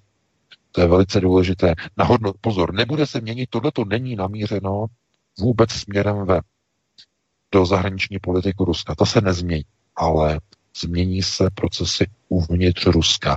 A já jsem opravdu daleko od toho, abych říkal, jestli to budou procesy, eh, nad kterými budeme moci Eh, tleskat, že jsou správné, anebo to budou procesy, eh, které budou vyvolávat ještě další a další otázky. To se musíme na to eh, připravit, musíme si na to počkat a uvidíme, jak, jak to bude probíhat. Takže takhle bych to uzavřel a dáme prostě dalšímu volici. Ano, otázek je hodně, písemné i telefonické, tak tedy nejprve ten, kdo se dovolal do vysílání svobodného vysílače. Hezký večer. Dobrý večer, tady posluchačka Anna, já vás zase zdravím, samozřejmě přeju všechno nejlepší a samozřejmě nedbejte a nedejte na řeči lidí, kteří vás pomlouvají. Všichni vás určitě milujeme a vždycky čekáme na vaše vysílání. Moje stručná otázka, co říkáte tento týden na zase vystoupení Gréty v Davosu. Děkuji, nashledanou. Nashledanou. No, no, no, já Děkuji za dotaz na Gretu, no samozřejmě, tak já taky chystám, no, taky článek o tady tom vystoupení a to bude, to bude někdy o víkendu, to bude někdy v neděli nebo takhle, eh, to chystám k tomu jako extra článek, tak eh, to hodnocení eh, jenom velice teď rychle, na to totiž nemáme čas. Znovu, když je třeba něco posunout, vytvoří se krizové konceptuální řízení. Greta tomu šéfuje. Takhle rychle bych to uzavřel, schrnout, nebo schrnul a zbytek bude v tom článku někdy o víkendu. Jo, takhle bych na to odpověděl. Máme se alespoň na co těšit. Jsou tu otázky i e-mailové, tak e, otázka Tomáše. E, věděli by, jo, on to ří, píše slovensky, tak já to zkusím česky. E, dokázal byste vyjádřit ohledně hoax, protokoly ze schromáždění sionistických mudrců, ty konspirační teorie? No, já děkuji za dotaz, ale teď asi nerozumím ty otázce. Jako, uh, Krotíme hoaxy, konč, konšpiračné teorie o židoch. Tam je Aha. i jaksi natočený z YouTube příspěvek, ten jsem si samozřejmě nestačila pustit, ale je to tedy konspiračná teorie o židech. No jistě, ale jak říkám, tady jako vyjadřovat se k sionským protokolům uh, sionských modriců uh, je stará záležitost, o tom jsme hovořili mnohokrát, několikrát. Tam já nevím, jako co nového bychom mohli ještě jako přinést. Uh, existuje kniha, kterou, myslím, překládal a e, myslím Adam Bartoš, e, to znamená jeho překlad, ten je, myslím, dokonce ještě knižně dostupný, to si můžete najít. Předpokládám tedy, že je nebo není, já už fakt nevím. A e, nevím, jako, jak, jak bych měl něco jako komentovat z toho, e, teď nevím, jako jo, co je jako otázkou toho. To nevadí, pojď, pojďme dál. Pojďme dál tedy. Eh, protože, máme... protože nevím, jako, jako, jestli bych měl jako jenom hodnotit eh, sionské protokoly, no tak samozřejmě, tak kdo zná sionské protokoly, tak zná procesy, které se dějí okolo něho. Pouze je konceptuálně gramotný. To znamená, eh, konceptuální gramotnost předpokládá základní prerekvizitní znalosti a prerekvizita jsou mít načteného Miroslava Dolejšího, mít načtené protokoly sionských mudrců, mít načteného Ludvíka Součka. E, Tohle, když máte načtené, tak potom můžete načíst i pana VK. No. potom máte přípravu. Takže takhle bych to asi uzavřel. Protože máme e, další volající, tak dejme slovo telefonu. Hezký večer, můžete se ptát. Dobrý večer, to je Maja z Prešova, Slovensko. Ja by som sa chcela pána Veka spýtať na tie biele sily, ktoré spomínala aj pri tom kostole Sv. Anny.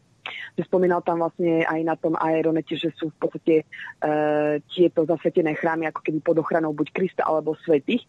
Tak som sa chcela spýtať, či naozaj v tej v tom kresťanstve existujú tie biele sily, či, alebo teda, že či Kristus je predstaviteľom bielých síl, treba prípadne Kristová matka, alebo svety, ktorých uctívajú kresťania. A či naozaj tieto biele sily sú schopné a zároveň aj ochotné pomáhať ľuďom, pokiaľ sa treba niektorí modlia ako kresťania a tak ďalej. Hej. Lebo spomínali ste, že naozaj tie biele sily dokážu poraziť e, týchto ako démonov a zároveň aj e, treba tí exorcisti katolícky veľmi často vyháňajú tých démonov v mene Ježiša Krista. Či naozaj ten Kristus má tú moc a či kresťanstvo, či vie v kresťanstve kus pravdy. Ďakujem veľmi pekne, budem počúvať. Do počutia. Ďakujeme. Ďakujem. Tak to je dobrá otázka. Já bych chtěl říct, že toto bílé světlo prochází skrze Ježíše Krista. Ježíš Kristus není zdrojem tohoto světla, jak e, někdy je uváděno milně v publikacích. On je skrze něho prochází na tento svět. Skrze něj. A proto například léčitele a tak dále, e, když se snaží léčit e, nemocné lidi, snaží se pomáhat, snaží se chránit, modlí se, tak de facto na sebe nebo skrze ně prochází toto bílé světlo a dokážou ho předávat skrze Ježíše Krista, skrze víru v něj. Kdo uvěří v Ježíše Krista, napojí se v podstatě na toto světlo, jo, které prochází skrze něj. Znamená, i skrze vás prochází toto světlo. Ale to jsou záležitosti, které, se, které jsou hodně do okultního přesahu. Proto znovu uh, lidé s těmito schopnostmi, když s se s nimi budete bavit, jsou to léčitelé, léčitelky, mají tyto schopnosti a vědí, že je mají, tak vám potvrdí, pod jakými útoky démonů každý den, každý večer tyto osoby jsou. Jakou nenávist těchto ne- démonů přitahují, protože to, to bílé světlo přitahuje e, temnotu.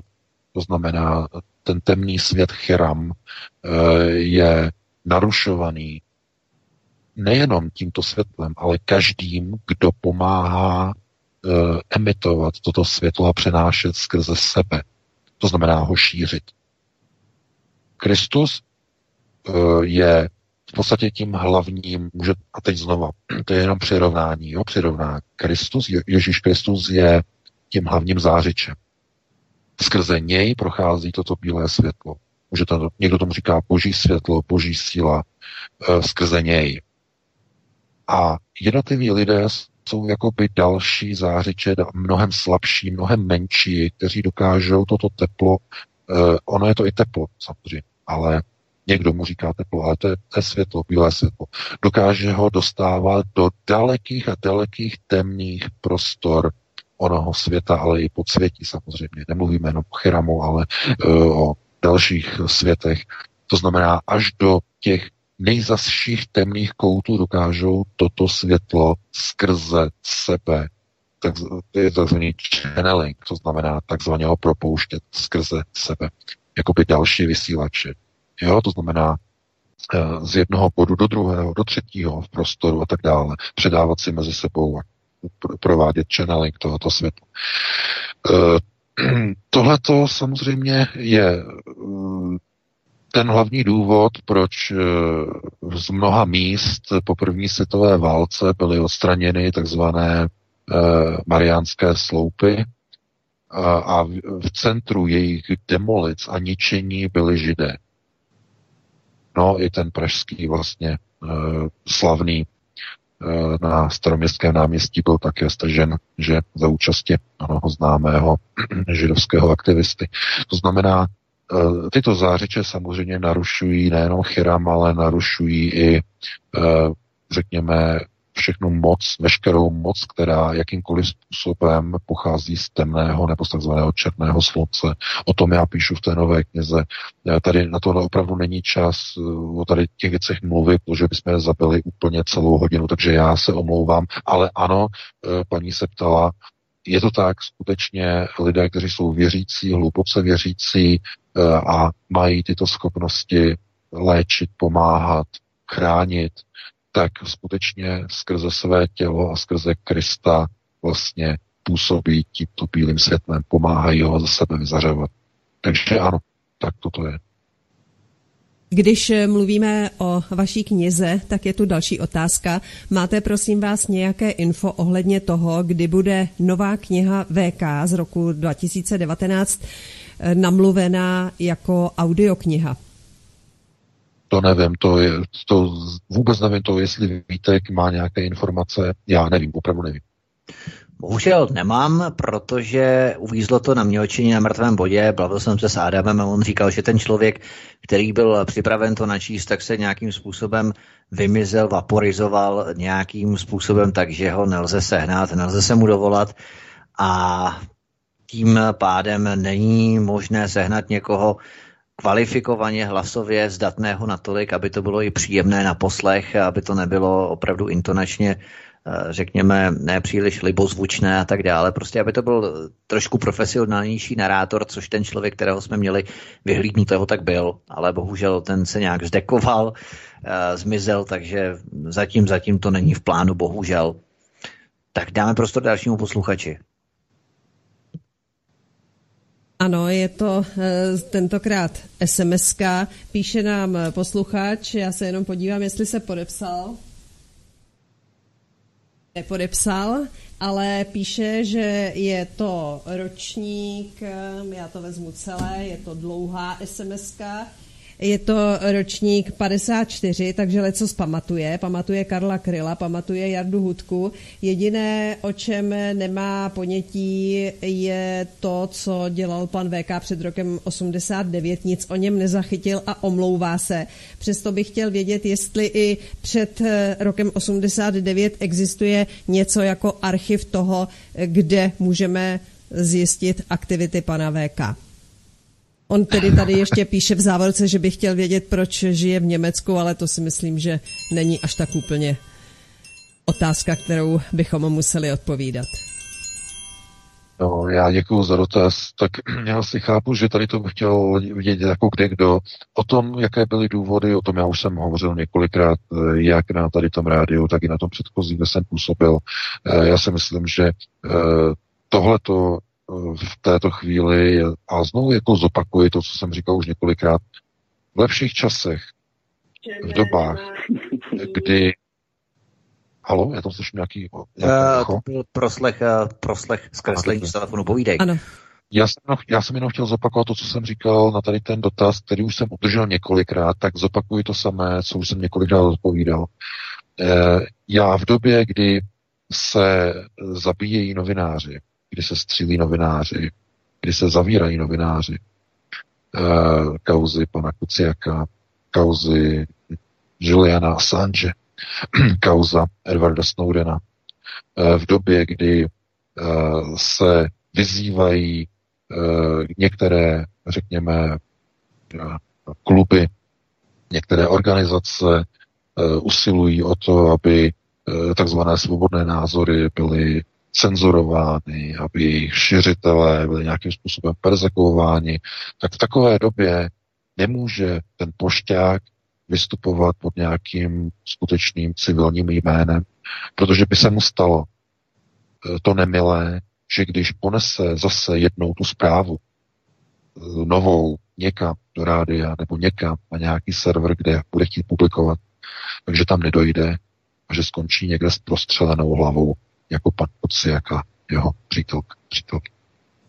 Takže eh, v, te, v takové sfašizované době nemůžete přece ve chvíli, kdy je vypsaná na někoho odměna, jsem se díval na Darknetu, je na mě vypsaná odměna 150 bitcoinů eh, na to, kdo je pan VK, nevím, kolik je 150 bitcoinů, se podívejte. tak eh, začínáte mít strach, samozřejmě. No, takže takhle bych to asi posunul. Ano, máme tu no. dalšího posluchače. Jste ve vysílání, můžete se ptát. Dobrý večer. Dobrý večer. Musím, musím to stišit, že jo? Ano, stižte si vysílání. Pan VK mluví, ano, ano tak abych mu do toho neskákal. Dobře, eh, prosím vás pěkně, eh, jenom se chci zeptat, já vím, že pan VK už jsem se myslím na to kdysi ptal, ale eh, on to nemůže nějak ovlivnit, tak jestli třeba víte, nebo podobně, jde mi o ty dvě knihy, které vyšly a já nějakým způsobem se k ním nemám prostě možnost dostat a nechci to dělat tím způsobem, Eh, který tam je popsaný, eh, zkrátka dobře, jestli by to nešlo nějak udělat prostě eh, jako klasicky přes to, že zkrátka a dobře, že si objednám jakoby na dobírku a prostě klasický způsob, bohužel. Děkuju a mm, strašně mě mrzí, že ty knihy nemám a děkuju moc, naschledanou. Tak, pro koho to bude otázka?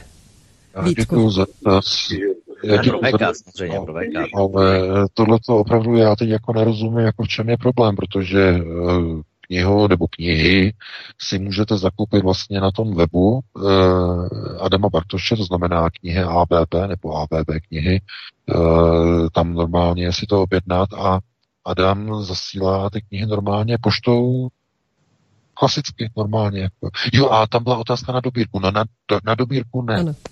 Dobírku ne z toho důvodu, protože uh, však to už se Adamovi stalo několikrát a uh, on zrušil, uh, myslím, že mi to psal, že zrušil zasílání na dobírky z toho důvodu, že přicházely falešné objednávky.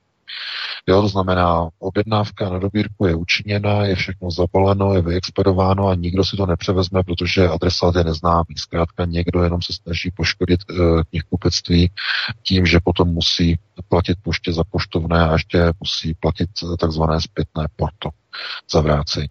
Jo? Tohle to takhle se ničí a likviduje konkurence v České republice všech těch, kteří uh, jsou ještě takový, že posílají na době. No, tak lidi jsou zvláštní samozřejmě no, v dnešní době, ale z tohoto důvodu právě se neposílá, nebo většina knihkupectví už dnes, pokud nejsou větší, nejsou to větší knihkupectví, tak co mám informace, tak už dneska nikdo na dobírku neposílá, protože je to zkrátka nebezpečné. No. Ale v každém případě je to tak, že když si objedná, tak knihy přijdou. No, to samozřejmě, to si objedná knihy přijdou, ale já myslím, že uh, on to myslel asi tím způsobem, uh, jako že to chce jako objednat asi jako ne na svoje jméno, ale jako asi na jiné jméno, nebo že by to vyzvednul někdo jiný, asi takhle to asi myšlel že nechce posílat peníze ze svého ano. účtu, tak jsem to asi pokopil, jo? Nechce ho zveřejnit, ano. Tak pojďme k dalšímu volajícímu nebo volající. Jste ve vysílání, můžete se ptát.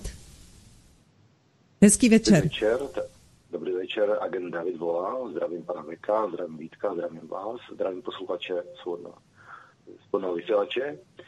A mám takový dotaz na pana Veka uh, ohledně toho víru, co se šíří z Wuhanu, nebo jak se jmenuje ta provincie v Číně, že třeba, jestli to není jen taková menší kouřová clona, která třeba má, řekněme, zakrýt určité procesy, třeba z setkání v Izraeli, anebo třeba vys to sestřelení letadla v Iránu třeba.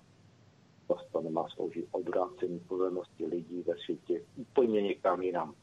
Ja, protože všude vznikají ve zprávách jsou takové ty, tam šíří panika a tak dále, ať se může pan Veka k tomu vyjádřit, jestli může. Děkuji, budu poslouchat. A No, já děkuji za dotaz. No, k odvedení pozornosti můžou být uh, použity jiné procesy, než je uh, epidemie nového viru mohutná. Jo? To můžou být i daleko jiné procesy, to tomu není třeba jako používat řízení na páté prioritě. Jo? Pokud mluvíme tedy o Wuhanu a mluvíme o tady té virové nákaze, tak pokud by to bylo součástí nějakého řízení, tak by to bylo řízení na páté prioritě, to znamená na řízení na prioritě chemicko-biologické. A to ano, samozřejmě, že ta možnost tam je, každopádně uh, to je právě naopak, dámy a pánové.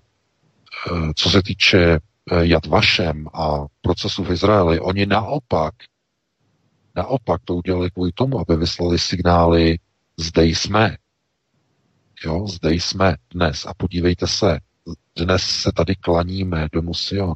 Dnes tady skládáme halachu, uzdinářku. To oni naopak chtěli, aby to bylo vidět, aby všichni viděli, teď začínáme budovat velký Izrael. Dívejte se, teď tady jsme. Jsme tady všichni. Jo, aby byla, to je, ta, to je takzvaná ta demonstrace moci. To znamená, to se neutajuje, to se naopak má propagovat. Proto oni se tam ukazovali, oni tam seděli, všechny televize to přenášely. Na internetu živý vysílání, živé přenosy. Všichni, aby viděli, jak se kloní v Jad Vašem e, prostě těm obětem holokaustu a, a ti, kteří vědí, tak vidí, že se klaní do musia. Protože to je proces řízení samozřejmě, se mediál, na mediální úrovni. Takže ano, je to možné, ale tohle si spíš myslím, že eh, mám tam opravdu velký otazník nad tím, eh, že k té nákaze, k tím virem došlo právě v době počátku nového lunárního roku v Číně, protože všichni vědí, že v té době dochází k největšímu cestování Číňanů za dobu celého roku. Právě v této době, v těchto dnech, právě teď. A to je právě to, co vyvolává velký otazník, jestli to náhodou není proces uh, jakého zkoušení uh, šíření určitého viru, který pozor, pozor, který ještě není ten, který má být šířen, pakliže test proběhne očekávaným způsobem. Protože ten koronavirus není smrtelný, jenom pro lidi s oslabenou imunitou a e, s některými predispozicemi, ale to není jako zabiják e, typu, já nevím, Ebola nebo, e, nebo virus Marburg. To, je, to, to, to není tak divoké, to není hemorragická horečka, že by to bylo bakteriálního původu, to vůbec ne. Ale zkrátka může to být otestování.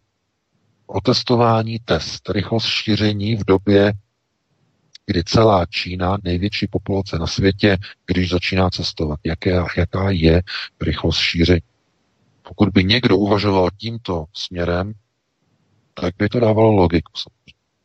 Jo, ale to říkám, to je spekulace, to je obrovská spekulace, pro kterou nejsou žádné důkazy a nikdy ani nebudou samozřejmě, ale stojí to, myslím, za úvahu. Je to více než logické. Takže dáme prostor k dalšímu volici.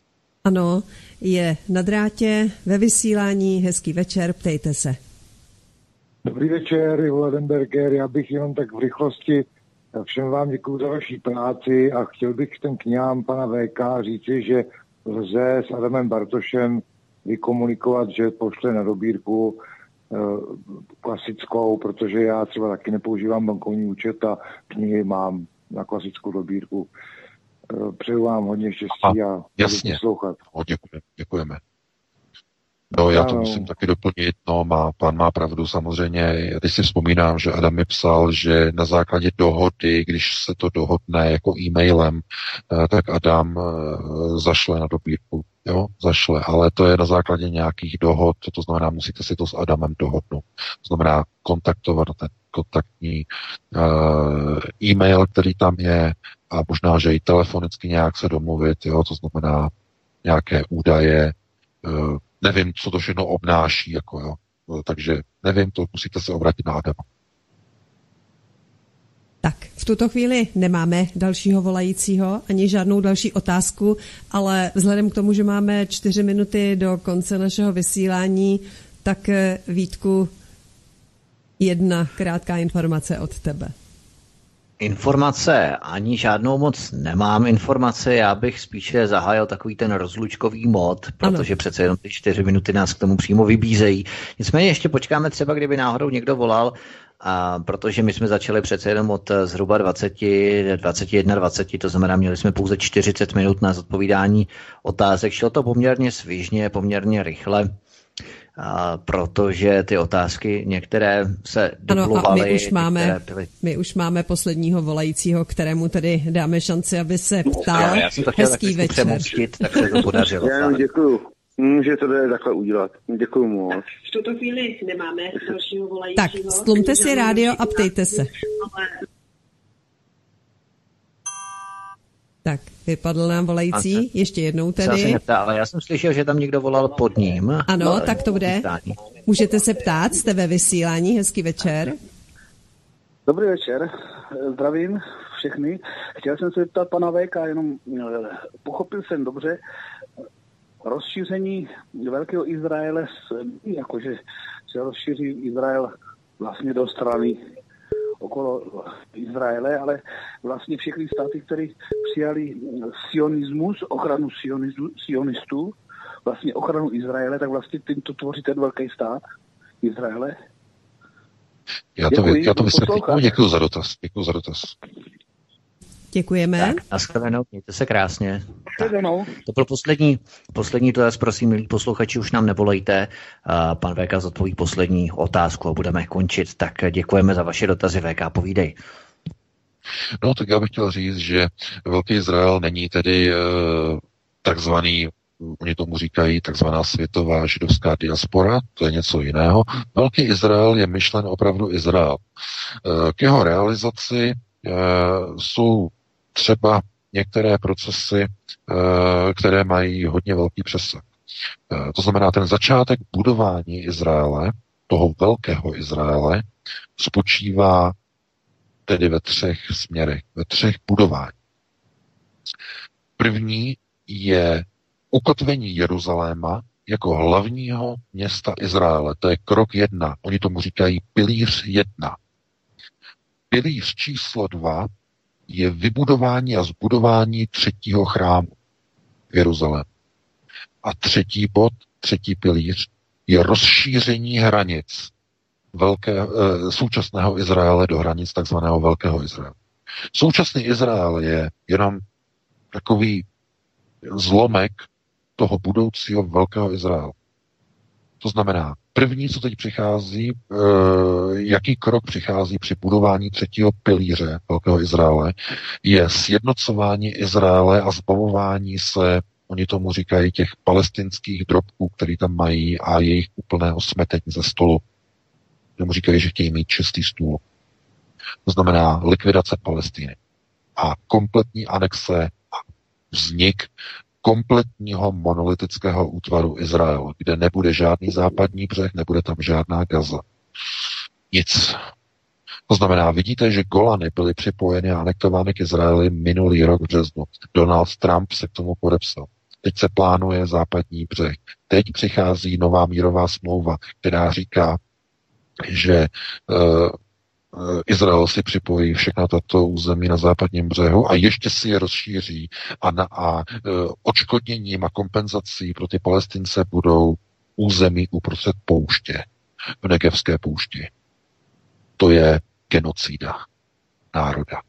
Genocída palestinců. To znamená, to je ono, to je ten počátek budování Velkého Izraele. Jakmile toto bude dokončeno, začnou být vztahovány územní požadavky na území sousedních států, jako je Jordánsko, na území sousedních států, jako je Egypt, eh, budou se dívat směrem nahoru do Sýrie, budou se dívat dál směrem na Irák. To znamená budování onoho eh, velkého prostoru, velkého území, eh, takzvaného Velkého Izraele, je pouze vykračováním po cestě talmudického řízení, takzvaného onoho zobrazení, kdy oni naplňují proroctví Talmudu, to znamená proroctví o velkém Izraeli. A teď, to je právě ten rozdíl mezi chasickými a mezi sionisty. To znamená ten rozdíl mezi ž a ž. Jakmile budou tyto tři pilíře vybudovány, to znamená Velkého Izraele, to znamená postavení chrámu, eh, Jeruzalém, tedy Jeruzalém jako hlavní město, postavení chrámu a rozšíření hranic do Velkého Izraele, tak oni se rozchází v tom, co, co přijde potom. Chasičtí chtějí v tomto velkém Izraeli vládnout kdy Jeruzalém se stane novým centrem řízení světa, novým Babylonem. Tak chtějí, aby bylo učiněno, aby bylo eh, ustaveno na věky věku. To je torický systém řízení. Talmudický systém je, že na tento velký Izrael bude provedený útok a celý prostor bude zničen. Všichni tedy, kteří budou na jeho území, tedy židé, budou zničeni, budou zlikvidováni a tím bude dosaženo takzvaného velkého holokaustu, holokaust 2.0 nebo takzvaného super holokaustu.